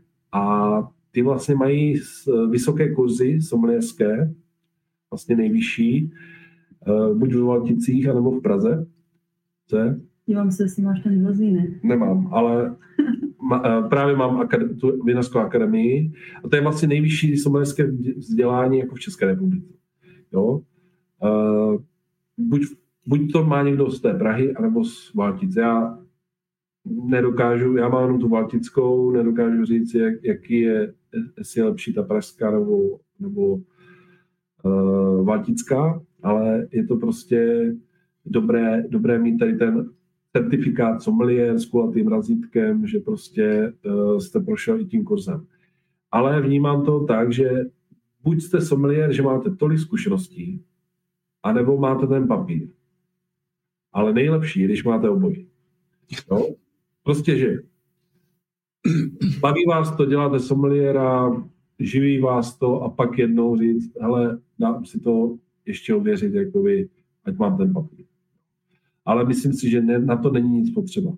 Prostě buď tomu člověk rozumí, ono sommelierství je hodně i o psychologii. To pravé sommelierství, které se provádí v restauraci, v hotelech, přímo u stolu, takové to klasické, že to není ta manažerská činnost úplně a obchodnická, že to opravdu děláte u stolu, ten servis, tak je hodně o té psychologii, protože musíte se vyznat v těch lidech a vlastně z toho mála, co vám řeknou, co chcou, jim dobře nabídnout a vybrat vlastně to víno, aby se na něm pochutnali. My k tomu somelierovi krásně přemostíme k jídlu, protože bylo zmíněný, že somelier komunikuje s kuchyní, tak pojďme otevřít eh, asi oblíbené téma víno a jídlo. A já musím říct, my jsme se na začátku před rozhovorem bavili a to mě trošku Radovan překvapil, eh, že eh, párování vína s gulášem, nebo že se víno hodí i nejen ke guláši, ale i do guláše a máme mezi sebou i vítěze guláš festu, tak pojďme, pojďme rozebrat, pojďme, pojďme rozebrat eh, jako možná na poprvé teda guláš a víno. Pro mě trošku jako neobvyklá kombinace, protože já si ke guláš teda připra- uh, představím pivo, tak guláš a víno, pojď, pojďte do toho. jako mně přijde, eh, tam, kam se hodí pivo, tak vlastně tam mně přijde, že se hodí i červené víno. Jo, že má taky hořkost, jo, takže když si řekneme knedlové přozelo, kačena se zelím, husa, guláš, tak všichni si představí pivo, ale člověk, který má rád víno, tak eh, jednoznačně si tam představím červené víno. My tady u nás totiž pijeme hodně vína a my to pijeme ke všemu. Takže to, že to je ke guláši, tak to není nic eh, nenormálního. Ono totiž eh, guláš se dost často vaří na červeném víně. To máte, protože je to ragu a ragu je třeba i burgundské nebo burgundské na víně, nebo, jo, takže je to omáčka s masem a vlastně to červené se k tomu velice dobře hodí. Navíc eh, ta kombinace eh, je velice dobrá, když máte tučnější jídla, protože víno je kyselější než pivo a vlastně to dobře, dobře bojuje s tuky. Takže my totiž v žaludku máme kyseliny, a když si dáme něco, co je méně kyselé, tak si je ředíme. Proto, jakoby, co jsem slyšel od dietologů, tak by se nemělo jako moc pít během jídla, protože si ředíme ty kyseliny a tím pádem potom hůře trávíme. Což je pro mě eh, šílené zjištění, protože od malá mi mamka říkala, že musím všechno zapíjet a prostě jo, mít tomu nějaký nápoj, vodu a tak dál. A, a celkově to v té společnosti. A teď, teď najednou zjistili, že vlastně si ředíme kyseliny, takže by se měl prva najíst a pak třeba za hodinu se teprve napít, jo, což je teda brutální, jo, protože rád uh, popijím u toho jídla. No ale když si to vezme logicky, tak asi na tom něco bude. Ale když popijete víno, tak je to, uh, má to vlastně uh, kyselé pH, a, a vlastně to tak neředí ty kyseliny, které máme v, té, v tom žaludku a tím pádem dobře trávíme. Proto víno je nejlepší nápoj vlastně k jídlu. Ono přes Vánoce, nevím, jestli to tady můžu zmiňovat, ale přes Vánoce vždycky mě hodně irituje ta reklama na coca kolový nápoj. Jeden nejslavnější kolový nápoj, že Coca-Cola to nejlepší k jídlu. Jako, to je teda, to je jako vinář to mě se otevírá kudla v kapse, protože toto ještě říká před dětmi, je prostě těch reklam uh, na Vánoce strašně moc. Uh, a, a v tom je teda kyselina fosforečná. A to pravdu, holce nebudu ke štědrovečerní, holce je 12, taky nebudu dávat, uh, nebudu jí dávat kolu, ale dám jí, dám jí tady kousek, kousek hibernelu. No ne, ale Hibernal dneska je dost dobrá odrůda, se dělají moštíky 100% ve vinné lahvi, takže se nemusou cítit, že, že prostě e, rodiče si dali lahev úplně ve stejných lahvích, akorát je to mošt. Jo? A je to 100% čisté cukry a tak dále. Takže nemyslím si, že i děti jako, nemusíme ochuzovat vlastně o, ten, o to víno nebo o, ty, o ty hrozny a tak dále. Jediné, co ještě k té Coca-Cola, jako jediné, co opravdu se dá párovat s Coca-Colou, což je jako uznávaná na celém světě, je hamburger. Jo? To, to uznávám. Ale jinak je to prostě víno a, a prostě tady ty tmavé masa, tmavé omáčky, tak jednoznačně k červeným vínům, bílé masa, bílé, bílé vína, ale dneska to není tak jednoznačné, je to velice komplikované. Já jsem párkrát dělal snoubení vína z pokrmy pro nějaké, nějaký veletrh, restaurace a tak dále na telefonu nebo přes e-mail, což je česká specialita. Nikdo si nedá tu práci uvařit malé porce toho jídla, dovést tam ty vína a prostě to fakt napárovat. A neříkám v dnešní době, dneska už si s tím někdo práci dá, ale dřív teda to chtěli dělat velkou muziku, ale jenom tak jako uh, tak na půl. A hodněkrát jsem se spálil, že mě dali třeba poslat v mailu to meníčko a napsané kuchařsky. Já jsem třeba, dám, dám příklad, eh, držková polévka, tak tomu je, to je taková, jak gulášovka, tak zase červené vína, tehdy to byl vavřinec nějaký, takový lehčí. Dojedu tam a to byla bílá. Prostě ten kuchař, no má napsal držkovka, ale on udělal nějakou starou pražskou na smetaně, na bílo a úplně jemná chuť. Byl tam, uh, myslím, tymián, jo, a to je zase k bílému, jo, takže už jsem od toho upustil, že prostě pokud uh, se nebavím přímo s tím kuchařem, který mi popíše i tu recepturu, aspoň teda, nejlépe, ale opravdu ochutnat ty jídla, vzít si ty vína, A takhle se to potom páruje. Jo, takže kolikrát mě takhle nachytají ty kuchaři, že prostě, nebo babičín koláč. A to bylo fine diningově prostě udělaný nějaký piškot a tak dále. Tak babičín koláč si každý představí nějaký táč nebo nějaký kinutý koláč. Jo. Takže vždycky je dobré vědět přesně tu recepturu, jaké použité koření a technologické postupy toho kuchaře. Zeptám se, Petro, jaká je vaše oblíbená kombinace eh, jídlo a víno, ať už třeba konkrétní odrůda k nějakému jídlu. Máte něco takového, co vždycky, když máte konkrétní jídlo, tak víte, že si k tomu otevřete třeba tohle konkrétní víno? To vám řeknu naprosto přesně. Uh, my hodně rádi jezdíme do Vídně, máme to tady kousek z Břeclavy a jsme milovníci řízků. Jako to není žádná vysoká gastronomie, ale prostě milujeme řízky. A k takovým řízkům milujeme jedno víno, neřeknu konkrétně vinařství, to asi na tom nezáleží, ale prostě suchý veltlín nebo nějaké suché víno. Ono, ač je to takové jako trochu šokující, tak eh, ke smaženým věcem se krásně hodí tady takové ty suché, pikantní, takové s vyšší kyselin, pikant, s pikantní kyselinkou, prostě suchá vína, protože uh, ono, když si to vezmete taky, jako když máte řízek nebo cokoliv smaženého, tak to kapete citronem.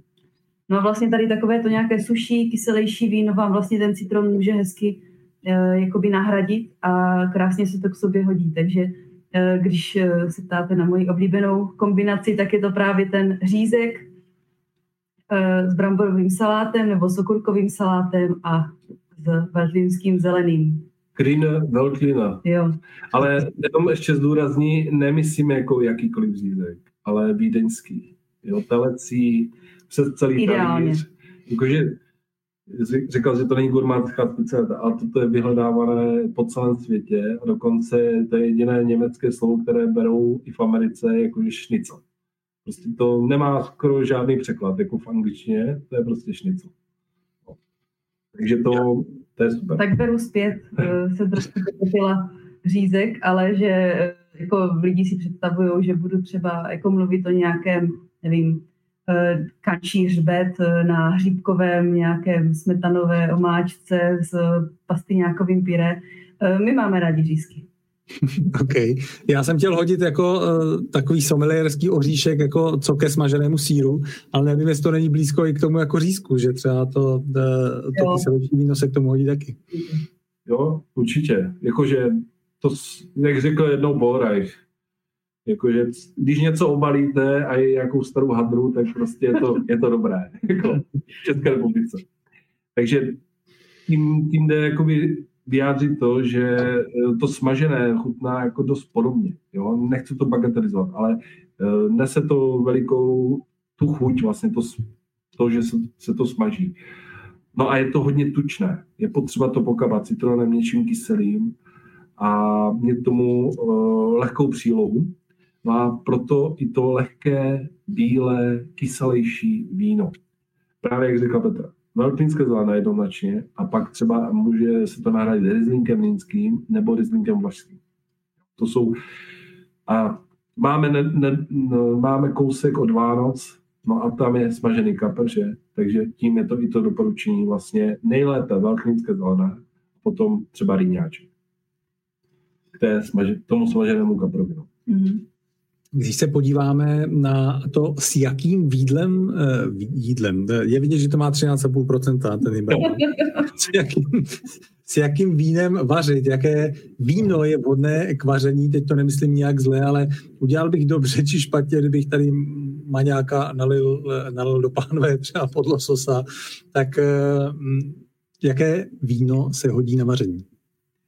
No, uh Ono je to trošku už možná kliše, nebo aspoň teda pro mě, protože hodně sleduju kuchařské pořady a tam, když se používá víno, tak se to prostě používá a já s tím absolutně souhlasím. Nebudu vařit s něčím, co bych sám nevypil.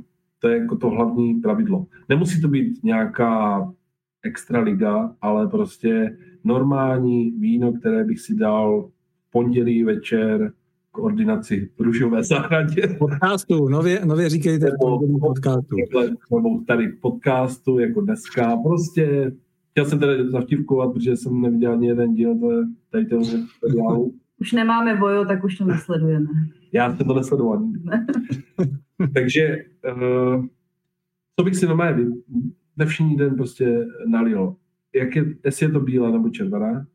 A plus uh, není to vůbec žádná urážka, protože pokud to jídlo vznikne z toho dobré a pochutnáte si, tak ten vinař je prostě bude rád, než abyste tam lil nějaké podřadné víno a teď si vemte, koupíte kvalitní maso a teď ho podlejete prostě nějakým krabicovým vínem.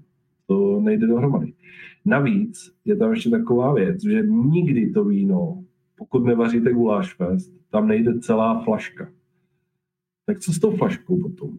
Nebo, jo? Takže já si ho většinou otevřu, podleju dvě, tři deci, no a potom skončí ve mně. Takže nebudu přece otvírat něco špatného, co bych pak ani sám nedopil. Takže jednoduché pravidlo. Vařím z toho, co bych rád pil. Ale nevím, samozřejmě nevystřelím něco, co, co bych no. chtěl vychutnat eh, jenom takto, jo. Ale takové základní Jste třeba i gastrocestovatelé, jako takhle za vínem, že si třeba plánujete dovolenou podle toho, kde bude jaký víno a co tam budete jíst? Já jenom pak to dokončíš, ale já chci říct takovou tu hlavní myšlenku, že neúplně plánujeme podle toho, ale že vybereme si nějakou destinaci a potom ji zkoumáme. Mm-hmm. No, že řekneme, tam jsme, my totiž uh, jsme cestovali i předtím, než jsme byli spolu, tak dneska se snažíme jezdit tam, kde jsme ještě nebyli. Uh, samozřejmě někdy to nejde, tak aspoň, aby to nebyl jeden z nás, a samozřejmě to jsme byli mladší a třeba jsme měli jiné záliby, takže jsme to neproskoumali tolik.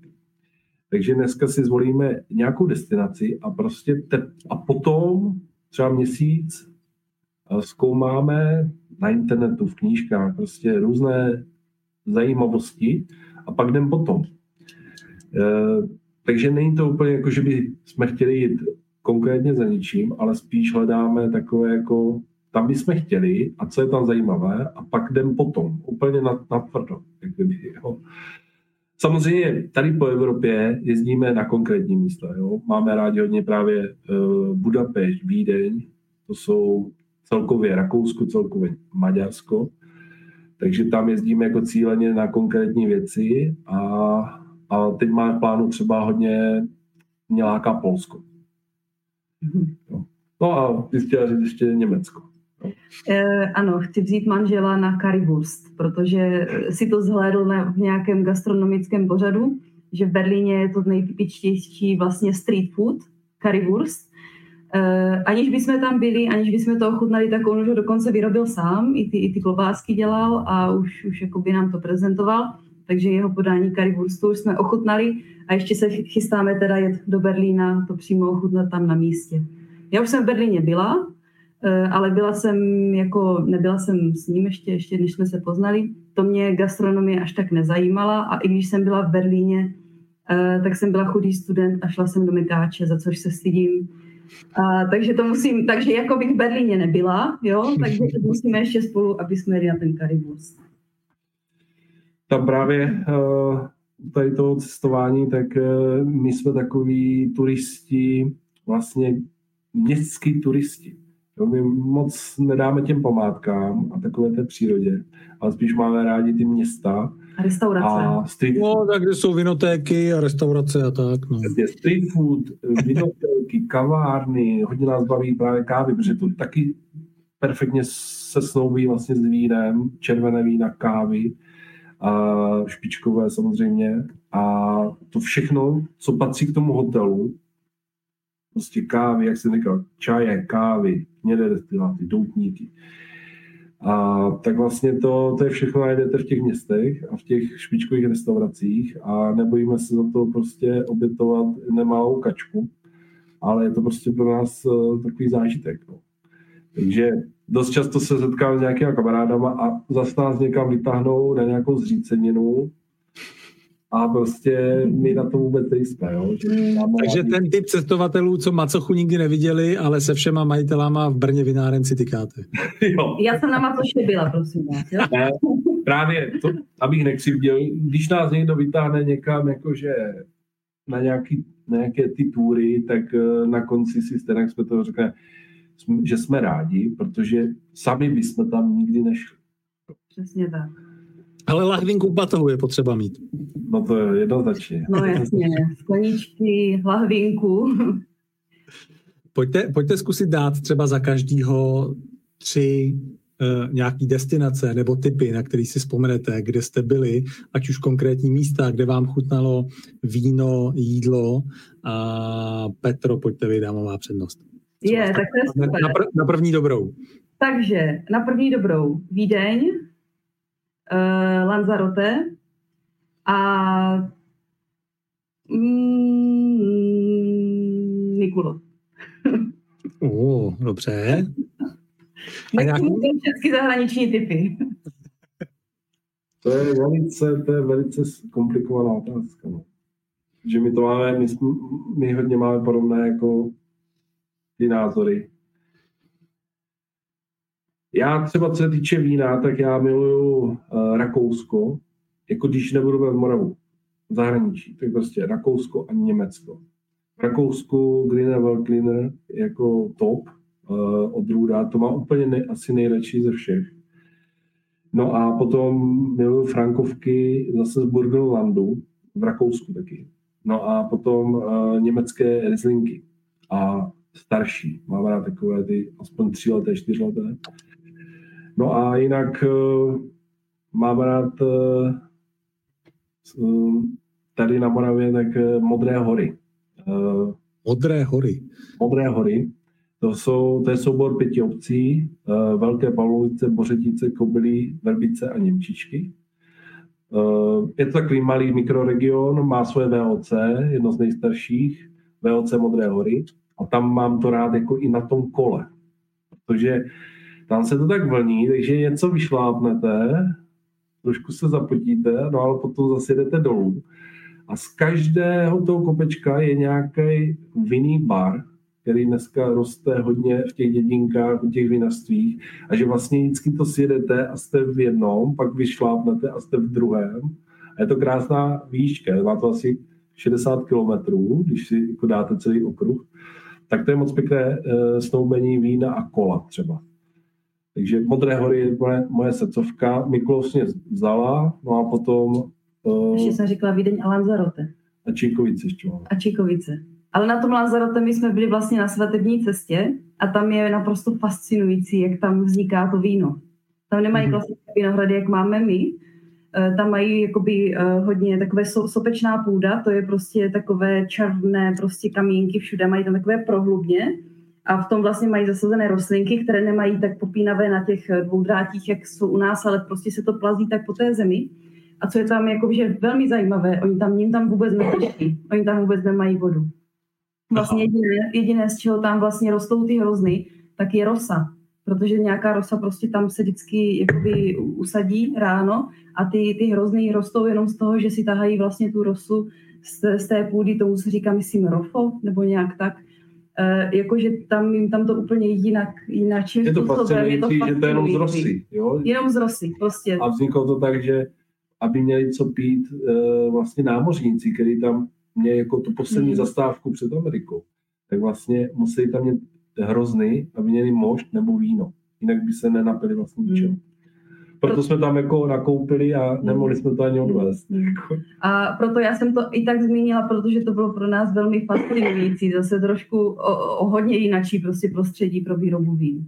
Tak proto jsem to zmínila. A, a my jsme si tam nakoupili tolik vín, že jsme měli převáhu. Naštěstí paní na letišti mávla rukou, takže jsme projeli bez pokuty. No. No a teď jsme vlastně byli, to ještě můžu doporučit, to vlastně Benátky, což každý bere jenom kvůli těm kanálům, ale my jsme našli po gastronomii, protože je to velice staré město a velice dobré gastronomicky. Vzniklo tam třeba karpáčo. Eh, vína se, vínu se tam říká ombre. Eh, jsou tam taková ombra. Jsou tam takové jako jednoutky k tomu. Teď jsme s tím vlastně eh, natočili tam i takový malý pořad o tom s mistrem Málkem takže se Můžete klidně můžou na podívat na nějaké typy na cestování a, a bylo to moc pěkné. A zároveň, i když jsme, jak, jak jste se ptali, jako jestli cestujeme třeba za vínem, za jídlem, Eh, my jsme byli vlastně v těch Benátkách a Radovan se podíval na mapu, že jsme strašný kousek od města Treviso, kde vzniklo tiramisu a mhm. kde vlastně v okolí se hlavně vzniklo nebo vyrábí proseko. Mm. Takže já umím anglicky, takže jsem si tam pozjišťovala, co a jak, jak se do toho Trevíza dostat, takže vlakem jsme jeli na vlastní pěst, eh, nebáli jsme se, jeli jsme přímo do toho Trevíza, kde jsme objevili přímo nějakou restauraci, kde údajně tiramisu vzniklo, dali jsme si tam proseko a to bylo, zase to doporučuju možná ještě možná víc než ty Benátky, protože eh, v těch Benátkách to, je, to jsou takové úzké uličky, hlava na hlavě, strašně moc turistů a to Trevízo, tam jsme byli snad možná jediní turisti. To bylo, to bylo krásné. To fakt jako místní, místní kolorit. A hlavně u toho tiramisu, takže málo která jako tak vyhlášené jakoby jídlo má přesně konkrétní místo vzniku. Nějakou konkrétní restauraci. Většinou je to nějaká lidová tvořivost a nikdo neví, odkud to přesně pochází. A proto jsem si to nechtěl nechat ujít a prostě to chutnat. Mě totiž baví ty tradiční, jakoby, eh, tradiční věci. Jo, tradiční postupy, tradiční jídla. Nemám rád moc úplně tu moderní gastronomii, spíš jakoby tady tu klasiku. Tu histori- historii té, toho jídla. Odkud to pochází. A vždycky mám rád, když ochutnám, jak to dělají přímo mm, v té zemi, potom nějaké do, hodně dobré restauraci třeba u nás a potom to snažím se replikovat doma, eh, aby to se tomu podobalo. Co si otevřít k tiramisu nebo obecně sladkému? No, k tiramisu jako tam běžně, uh, běžně nabízeli jako slad, sladké vína a, a dokonce jsem se divil, že třeba i portské, jakože v Itálii, no mé portugalské, portské, ale není se čemu divit. Byla to myšlenská restaurace, má hodně zahraničních uh, jakoby klientů, takže tam byly vína opravdu z celého světa, což jsem se strašně divil že Itali, Italové jsou hodně patrioti, takže oni navíc jsou velký producenti vína, takže některé ty vína prostě si umí vyrobit i pod vlastníma značkama. Takže k tiramisu jako určitě, určitě bych jako dal klidně portské víno, nějaké těžší červené, slad, sladké, protože je tam, ta, je tam uh, to espresso a amaretto tam právě není, to dáváme tady spíš. Aha ale v tom pravém, pravém tiramisu z Trevíze právě amaretto nedávají. Žádný likér, jenom, jenom espresso. Mascarpone a, a vlastně bílky. No a t- jak je tam ta káva, tak vlastně e, portské víno může vonět i červené vlastně po kávě. No. Takže se to velice dobře snoubí. A pozor, u snoubení sladkých jídel neplatí to, že když je velmi sladké jídlo a velmi sladké víno, takže to je ještě sladší. Naopak chuťově je to vyvážené. Takže se vůbec eh, nebojte vlastně kombinovat velmi sladké jídla s velmi sladkýma vínama, ten požitek je potom uh, fantastický. Ono mě asi tak logicky napadá, že to jídlo je sladší než to víno, tak ono se pak to víno jako nezdá tak sladký, ne? Nebo se pletu? Ještě no? No, že by mi logicky přišlo, že většinou, já nevím, kdybych si vzal třeba nějaký věneček nebo něco, tak mi přijde, že bude asi sladší než to víno, takže se to pak to víno nezdá tak sladký. Nebo se pletu? No, může, může to tak být. No. Ale hodně lidí dělá to chybu, že si třeba, no to je, dost, to je hodně sladké jídlo, nebudu dávat tak sladké víno a to je potom úplně disharmonie. Eh, hmm. I když vám přijde to víno sladké, že má třeba, já nevím, pro vás 20-30 gramů, že už je to sladké víno, tak prostě k moučníku málo kdy to jakoby stačí. Většinou to musí mít těžce přes 60, někdy i přes 100 gramů. Mm-hmm. Proto opravdu jako velmi sladkým dezertům se podávají minimálně portské, ne slámové ledové vína.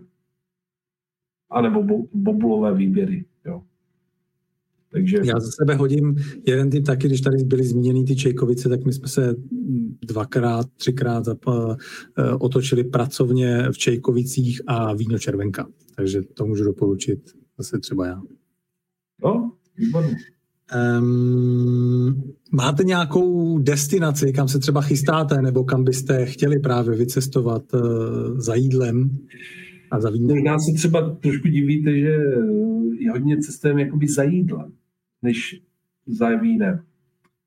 Ale my, jak máte hodně té práce kolem toho vína, tak eh, rád jakoby uniknete a, a dáte si třeba pauzu, ale moc se tomu nevyhne, protože vlastně ty destinace, kam rádi jezdíme, tak eh, jsou i docela zajímavými producenty vína. A jak jsem říkal, když jsou, když jsou ty země velké producenty vína, tak se to víno je všude a pije se všude a k jídlu. Takže, pardon, nějaké nakladmo. Takže uh, kam se teď chystáme? No, uh, kdyby bylo úplně nej, nejbližší plán, kam se chystáme, tak budu opět opakovat Vídeň. Protože vlastně uh, teď 19. listopadu začínají vánoční trhy ve Vídni. A co jsme ještě nezmínili, my milujeme ty jejich wursty. takže hlavně takový ten Kete Kreiner a to. A, a plus samozřejmě opět Greener Weltliner a samozřejmě i jejich takové ty punče, svařáky, to zase když už jsme, nebo potažmo červené víno, vlastně jsme v období, kdy už je trošku více zima uh, a spíš než po takovém tom bílém uh, pikantním vínu i my, sice tady jsme měli proseko, ale saháme více po, po takovém tom červeném víně, které zase se pije při vyšších teplotách, kořenitější, více no, já jsem chtěl otevřít červené, ale Petra řekla, že náhodou se poliem, nebo prostě něco, takže je vhodnější nějaké bílé, protože já fakt, jak se trošku ozimí, já už jedu jenom červená vína. Já podle ročního období. Opravdu, jak je, jak je trošku víc zima, tak mám hroznou chuť na červené vína. OK. A potom na svařáky a tak dále. No já jsem jako svařák tady mám jako jedno, jedno z témat vlastně, eh, že já nevím, mně to laicky přišlo, jestli se na to třeba, a to je možná taková jako moje milá domněnka, že se třeba na to jako ty vinaři koukají jako nějak skrz prsty jako a kazit to víno jako svařákem a spíš se na to koupí jako něco levnějšího než to. Tak eh, jaký je váš názor na svařák? Hmm. Můj názor na svařák je ten, že takové nějaké ex- exkluzivní super víno bych, bych tam nedávala. To je opravdu škoda, to jako s tím se stotožňuju. Ale jinak... Ale je to jak s tím vařením. Jako je že... to jak s tím vařením. Jako úplnou, úplnou jako nepite, nepitelnost bych, bych tam taky nedávala. Ale zároveň ne víno, které stojí tisíc korun například nějak, to prostě úplně topka. To bych tam, to bych tam asi ne, nevyplýtvala. Ale jinak, eh, jinak máme svařák rádi a rádi si ho v zimě děláme. Eh, neděláme takovou tu klasiku, jakože voda s vínem se svaří na tři minuty s kořením. Eh, trošku jsme nastudovali lepší způsob hlavně, výroby. Hlavně, pojďte dát, pojďte dát recept, pojďme, pojďme do toho. Hlavně logicky, já chci to koření to jako povařit dlouho, aby pustilo tu chuť. Ale s vínem už to vařit nechci, protože dojdu o alkohol, se mi odpaří. Takže prva děláme takový syrup, mm, až, do, až trošku do karamelová a tam vaříme všechno to koření a zahušťujeme vlastně cukerný rostok, vznikne takový jak kdyby kořeněný, trošku karamelový syrup, syrup. a pak tam na, na chvilku dáme teprve to víno, jenom zapění, vypneme. No a takto teplé si to nalahujeme, třeba máme takové ty, jak má ten starý uzávěr, ty tě moderní zase takové ty litrovky s takovým tím klasickým uzávěrem, tak máme třeba tři, čtyři, tak vlastně si uděláme víc, teplé to nalejeme do těch flašek, zazátkujeme, necháme vychladnout a vlastně potom to máme v ledničce všechny ty čtyři flašky. A když je prostě večer chuť, nechce se nám dělat svařák, tak jenom prostě se do rendlíku buď ohřeje nebo mikrovlnci, když je není vůbec čas, tak do, do šálku to a máte krásný svařák a prostě to vydrží klidně půl roku. No, tak to připravit. A nemusí zase se kupovat v řetězci nějaké ty balené svařáky. Když už to nikdo jako nechce se připravovat, tak, tak prostě je nejhorší prostě koupit tady tyto svařáky, protože když otočíte to složení a je tam barvivo a Ečka a prostě ne nějaké ovocné víno v tom, jo, a prostě aromata umělé, syntetické, tak prostě to, to se mi zvedá žaludek vlastně, jo. Z vědeckých důvodů... Jaký dáváte koření do toho svařáku? Jedete klasicky nebo máte něco speciálního? Z kořice. Z kořice, badián, kardamom, uh, hřebíček samozřejmě, dáváme i vopkový list A příště, až budu vařit, tak zkusím i s novým kořením, protože na nové koření jsem teď eh, jako kamarádka mi donesla jako nějaké lepší nové koření, otevřela to, to tak strašně krásně vonilo, jsem říkala, to musím příště zkusit do svařáku. Takže tak jako i takové třeba bobkoviny se normálně nedává do svařáku, my tam dáváme, jakože a samozřejmě eh, kůry s jo, jo, jo, kůry, citrusová kůra Protože ještě. když si třeba koupím citrusy, tak je dobře umyvu a pak mám takovou dobrou škrabku, která vezme jenom ten vrch. A já vždycky jako ten citrus celý uh, škrábu a vlastně se dá do mražák na horší časy. A pak vlastně s ním ten citron, uh, citron ten pomeranč třeba a vlastně se vyhodí jenom to bílé. Vy vysníte celou tu dužninu a šlubku máte ještě v tom mražáku. Protože když mi hodně taky pečem a teď na Vánoce to všecko se vystřelí, za, za ten rok, co jsme si nazbírali jako té kůry, protože budeme dělat hodně vánočky, my vždycky děláme aspoň šest vánoček a pak to vlastně... Jako pro vás, jako sníte? Ne, ne, ne, eh, pro nás dvě a, a my pak 23. Eh, na večer rozvážíme po rodině. Okay. Její rodině, myslím, dvě, jakože... Mamce, taťkovi, strýcovi.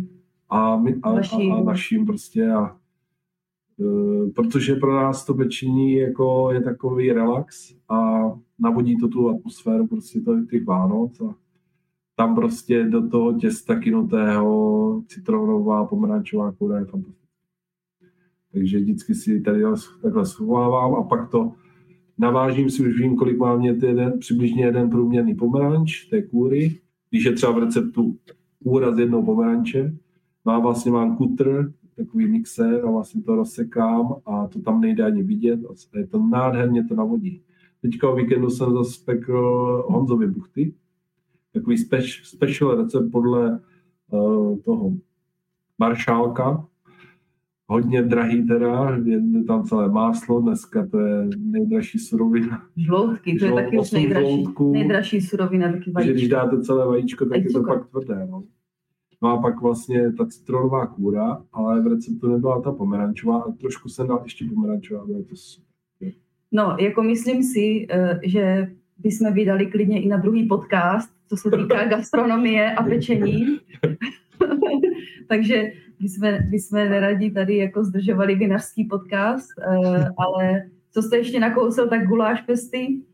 Uh, rádi vaříme, uh, hlavně se pohybujeme tady kolem Břeclavy, vaříme na guláš festech, nebo, nebo chili fest, taková jako, že tady je taková skvělá, už teď to byl třetí ročník, skvělá akce zaměřená na ostrá jídla. Letos jsme ji právě vyhráli, vyhráli jsme Reach, který uh, ještě jsme ho ne, ne to nepoužili, ale vyhráli jsme Rich, taková hezká cena a první místo. Uh, a co jsme neřekli, tak vlastně... No ale ještě na té akci, tak jsme měli, já jsem měl večer degustaci v Lednici zase naopak, že většinou většinou mývám degustace třeba v Mikulově a tady tak. No a vlastně jsem tam uh, ty dobré lidi pozval, tak tam ráno dojeli a Samozřejmě jsem tam měl i spoustu vína, takže, uh, takže myslím, že tam vypili minimálně dva kartony, tam vypili vína. No. Jo. Liberce, zdravím. Jo. Ano, zdravíme Liberec a přijedeme. Přijedeme k Vánoci dělat nějakou uh, No a, a právě proč jsem to říkala, že, že ještě plánujeme jako i třeba další nějaké gastro projekty, takže, takže když bude pan Ondra mít zájem a vy budete mít zájem, tak někdy třeba budou... nějaké novinky, protože možná bude nějaký uh, kanál na YouTube a tak dále. Nějaký cestovatelský gastro. Já, já zkusím odskočit jako na úplně jiný téma, protože co mě vlastně zaujalo, nebo říkal jsem si, eh, metanová aféra, deset let zpátky, ono se to teda týkalo hlavně jako destilátů, ale říkal jsem si, ovlivnilo to třeba jakoby nějak ten obor vinařství, mělo to na to vliv, anebo to bylo um, úplně, úplně vedle? Tak eh, jako lehce, lehce to jako podpořilo konzumaci vína, si myslím. To ne, eh, lidi, co třeba se trošku toho báli tak se, a chtěli trošku něco pít, tak eh, třeba přišli na víno. Jo? Mm-hmm. víno je absolutně bezpečné tady v tomto směru. Navíc eh, já jsem to třeba vnímal tak, že to je republika jakoby samostatného po revoluci to vinařství šlo cestou kvality. Že jsme zjistili, že vína, levnější vína vyrobí všude ve světě, že musíme nejít cestou levných vín, ale spíš cestou kvality. Že kvalita je nenahraditelná. Ta nikdy vlastně, to je jediná cesta, kdy můžete zůstat na trhu. Jakmile budete bojovat cenou, vždycky dojde někdo, kdo vyrobí to víno levněji. Nebo jakoukoliv komoditu. Jenom cestou kvality můžete pořád růst. No a proto jsme e, vlastně šli do germánského způsobu členění vín a to je právě přes ty přívlastková vína. Dneska už je to teda pro nás trošičku malé, už se, už se trošku po, poblížíme vlastně po románském členění. To jsou třeba dneska lehce uh, ty VOC vína, vína originální certifikaci, to znáte třeba u italských vín, DAC, teda DOC, i Rakušáci mají DAC, tak my máme VOC. Takže vlastně uh, šli jsme tou cestou kvality a když chcete udělat přívlastkové víno, musíte mít kompletní rozbor vína. Od revoluce kompletní rozbor vína. Vždycky víme o tom víně úplně všechno. A to se divím, že vlastně na destiláty to zavedli až po tady této aféře, že musí mít kompletní rozbor toho destilátu. Předešlo by se hodně problémů. OK. Eh, já zmíním jedno téma. My jsme se vlastně o něm eh, bavili, eh, když jsme se vlastně poznali tehdy na té ochutnávce. A to je historka jakoby ode mě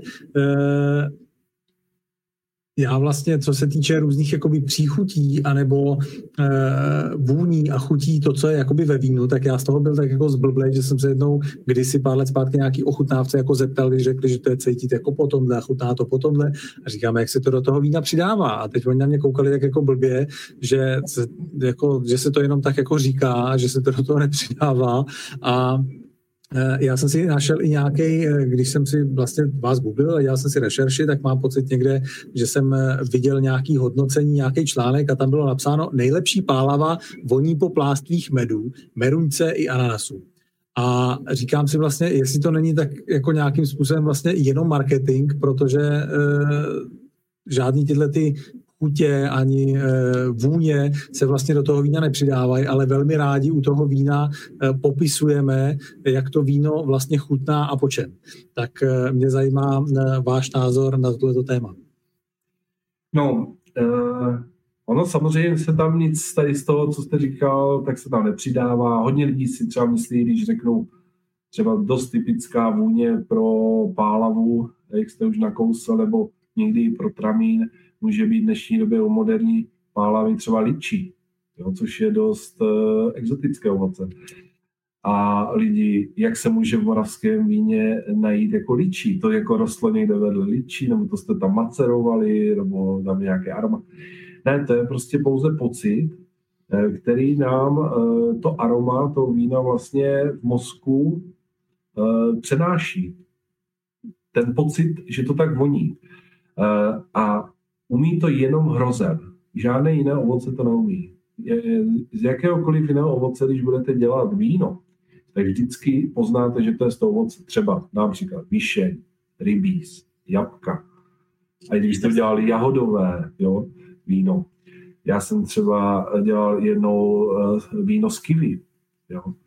Vždycky poznáte, že to je z toho ovoce. Protože když chcete, samozřejmě známe hodně těch vín ovocných, protože když chcete vyrobit destilát, tak vlastně musíte právě udělat víno, takže uh, a to, to se prostě vždycky podobá tomu ovoci. Jenom hrozen má tolik aromatických prekurzorů v té slupce, že vlastně uh, díky tomu té vyzrálosti toho hroznu, potom samozřejmě kvasinkám, teplotě toho kvašení a potom následné technologii a umu toho vinaře, tak vlastně se přenese spousta těch aromatických látek i do toho vína, které nám potom můžou připomínat nějaké jiné ovoce. A to je fascinující. Protože žádné jiné ovoce tohle nemá. A neumí. A jde taky o to, že vlastně když bychom to víno rozebrali chemicky, tak žádné uh, to aroma neodpovídá chemickým sloučením, uh, chemickým sloučením těm aromatům, které my tam popisujeme. Uh, je to prostě pouze pocit a je potřeba, aby ten člověk byl trošičku měl tu hlavu otevřenou a chtěl to tam najít. A proto třeba, když dělám degustaci, já se rád těch lidí ptám, co tam cítíte. Prvá, než něco řeknu. A je moc pěkné, když oni to řeknou uh, těsně přede mnou, než já to řeknu. A pak říkám, vidíte, že to tam je, že, že mám to ne, že někdo si myslí, že jim to třeba sugerovalo.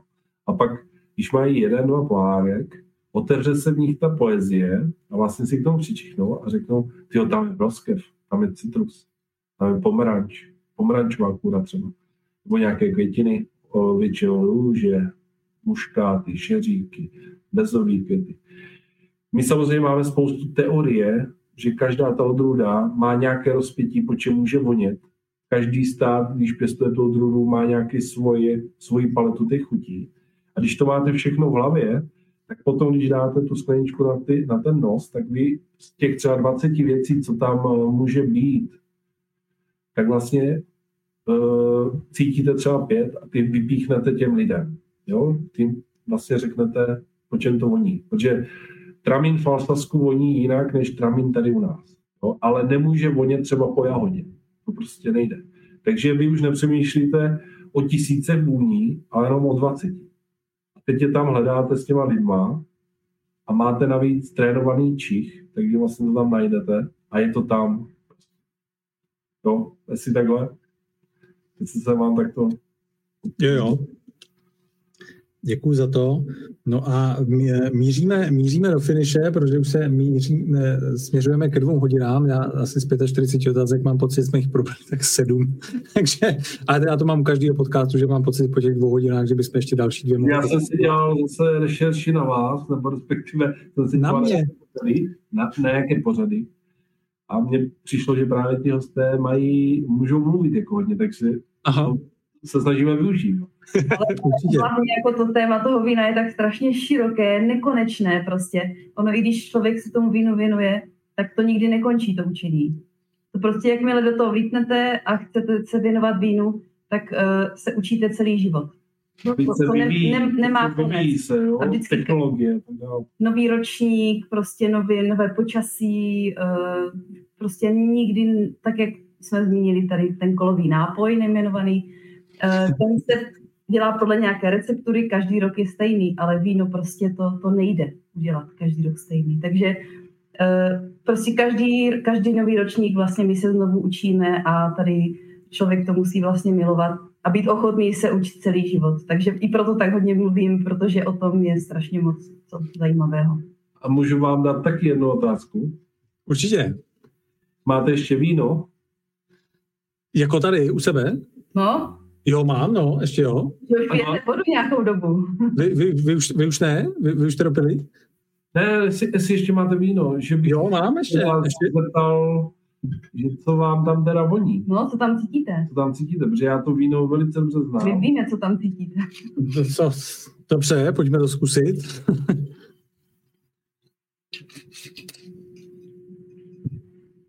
A fakt to nebylo jako domluvené, jo? Ne, to ne, ne, ne, nestrapnění v přímém přenosu nebude domluvené. Ne. To já vás nechci že jenom prostě... To, to bude problém, pokud, pokud nic neucítím, teda. tak vždycky se říká, že tam cítím hrozný víno a alkohol. Když někdo neví, tak řekne tohle. A nebo já tam nic necítím. Já tam nic necítím. Jo, tak to. Víno, hrozný, alkohol, nic. Jsou nejčastější odpovědi. Já, ale nevím, jestli bych to a, a jako voní to ho, hodně? Jo, je to, je to takhle. Dobře, začneme tím, jako, že to je aromatický, to, to, to určitě jo, ale... Nedokázal bych, jestli je tam to, co, to, co myslím... Uh, jako, nedokázal bych jako říct jako k něčemu, že bych to jako přirovnal, no, asi nejhloupější odpověď. Jako, voní, mi to jako, voní mi to jako víno, ale že bych tam jako cítil, já nevím, med, ananas, meruňku, vyšeň a buch ví co, tak asi že eh, Hibernal bývá hodně extravagantní v té vůni, že někdy tak silný, až jako je to pro lidi někdy až eh, třeba až moc. Jo. Ale právě tady toto víno je takový, bych řekl, do, dokonalý etalon vlastně moravského hibernalu současnosti. Že vlastně za mě, za mě by tam měl být takový jako uh, černý rybíz. Jo, černý rybíz s bezovým květem a trošku angreštu. Hlavně ten černý rybíz si myslím, že tam je. Tak nedokážu, nedo, nedokážu říct, jako nedokázal bych říct jakýkoliv ovoce, nebo co, co víte, bych tam... Víte, jak voní černý rybíz? tak doufám, že jo, ale no, nedokážu si... No, to jsme my lajci, takže... A já si myslím, že Ondra má špatnou skleničku. Že vy máte takovou, jo, jako, že se sklenička ti krouží. Jo, je, no. je, to, je to takový jako na hraně, no, ta sklenka. Takže jako to je třeba na červené, ale jako je dobré, když je to potom ještě tak zaoblené jako nahoru, vy to máte takové jako otevřené a že ono, když byste tím zakroužil, tak se to možná, nevím, vylije, nebo takový, takový zvláštní. A snažím se, snažím se tady kroužit. Že tady to je třeba nejlepší vlastně značka na, na vína, na skleničky. Riedl. Okay. Eh, pojďme přejít k tomu poslednímu tématu, který já jsem tady měl, protože nic extra, eh, jako like jsem z toho, z toho nevycítil, bohužel, ale jinak je to víno výborné. Je to dobré, chutná je fakt dobrý, je, eh, voní mi, chutná mi. A uh, říkal jsem si, jak, jaký máte třeba vaše oblíbené historky, protože standardně se řekne tak víno, tady jsme si řekli 13,5% alkoholu, tak máte nějaké své oblíbené historky s vínem, na, na který vzpomínáte? No já třeba Eh, když jsme tady u toho tématu zrovna, když jsme se bavili o, tom, o té aromatice, tak právě jsem se, jak já rád se ptám lidí, aby si nemysleli, že jim to vnucuju tu, tu vůni, tak aby prva řekli oni, co tam cítí, a pak si řekneme, co já tam cítím svým subjektivním tím názorem na ty vína, že každý má samozřejmě svůj nos a svoje věmy. A tak když jsem se na to ptal, tak a byl to travin červený, zrovna si pamatuju, a právě jsem se ptal, co tam cítíte a teď jeden pán, tak jako váhavě, protože nebyl to úplně poslední vzorek, jeden z prvních, takže lidi ještě jsou, mají takové stichy a říká, já tam cítím mydlo. Všetci úplně, co, co? A chtěl jsem mu pomoct, tak jsem říkám, co je třeba na obalu toho mydla. Věděl jsem, kam směřuje. A oni začali se všichni smát a napovídat mu jelen a různé značky midel a já říkám, no tak jako nespomenete si a chlapi se moc na ty obaly midel asi nedívají, ale nakonec si vzpomněl, že asi růže. A vlastně to je jako takové nejtypičtější aroma pro moravský e, tramín, je vlastně, že voní po čajových růžích. Takže on vlastně přes ten detergent, přes to mídlo vlastně přešel až eh, k té původní aromatice, jo? takže to bylo, to bylo docela zajímavé. Vlastně takto některé ty detergenty dneska voní tak dobře přirozeně, že to může až připom- jako se učit vlastně na tom tu, tu přirozenou vůni tady to, tady to. A ještě jedna historka na závěr.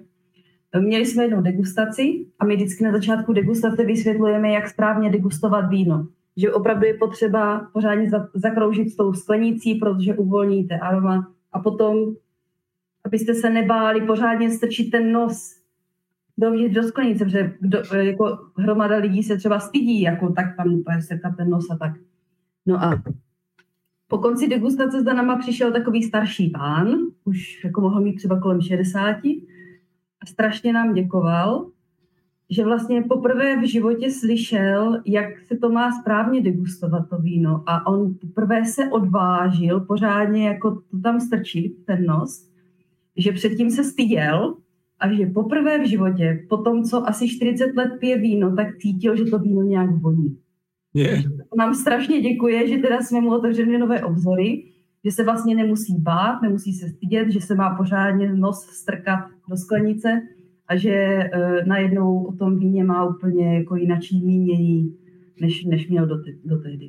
Takže to nás tak jako docela šokovalo, že pán 40 let popíjel víno a nikdy ho nenapadlo si k tomu A proto přičuknout. každou degustaci tím začínáme, je to třeba 5-10 minut maximálně, si to tak zrekapitulujeme, protože s tím se setkáváme hodně, že lidi si neumí víno vychutnat úplně všemi smysly, to zrakem, nosem a ústy, šumivé vína dokonce i sluchem, praskají, šumí, proto když si vy třeba poslechnete to víno, co tam máte, pak zjistíte, proč je v kategorii tichá vína. Vlastně vůbec tam nic nejde slyšet. A mě, to, mě to tady praská. A u šumivých právě. Takže všemi, opravdu všemi smysly se dá takto vychutnávat to víno.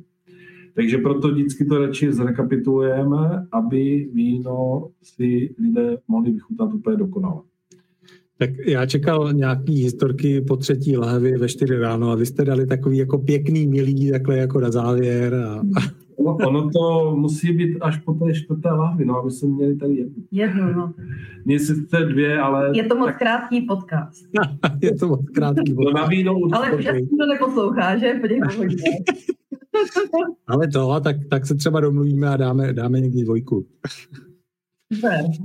Budeme si nejenom dvojku, nejenom dvojku vína, ale, ale i, i, i, i podcast dvojku. Radované Petro, díky moc, že jste se takhle ke mně připojili eh, v tomhle rozhovoru a mohli jsme si popovídat o podcastu. Eh, přeju, ať se daří a třeba se zase někdy uvidíme. Mm-hmm, děkujeme. Budeme se těšit. Mějte se. Tak to byl Radovan a Petra Vargovi, eh, someliéři a degustátoři. Dneska jsme se bavili o víně, byl to 22. díl podcastu na život.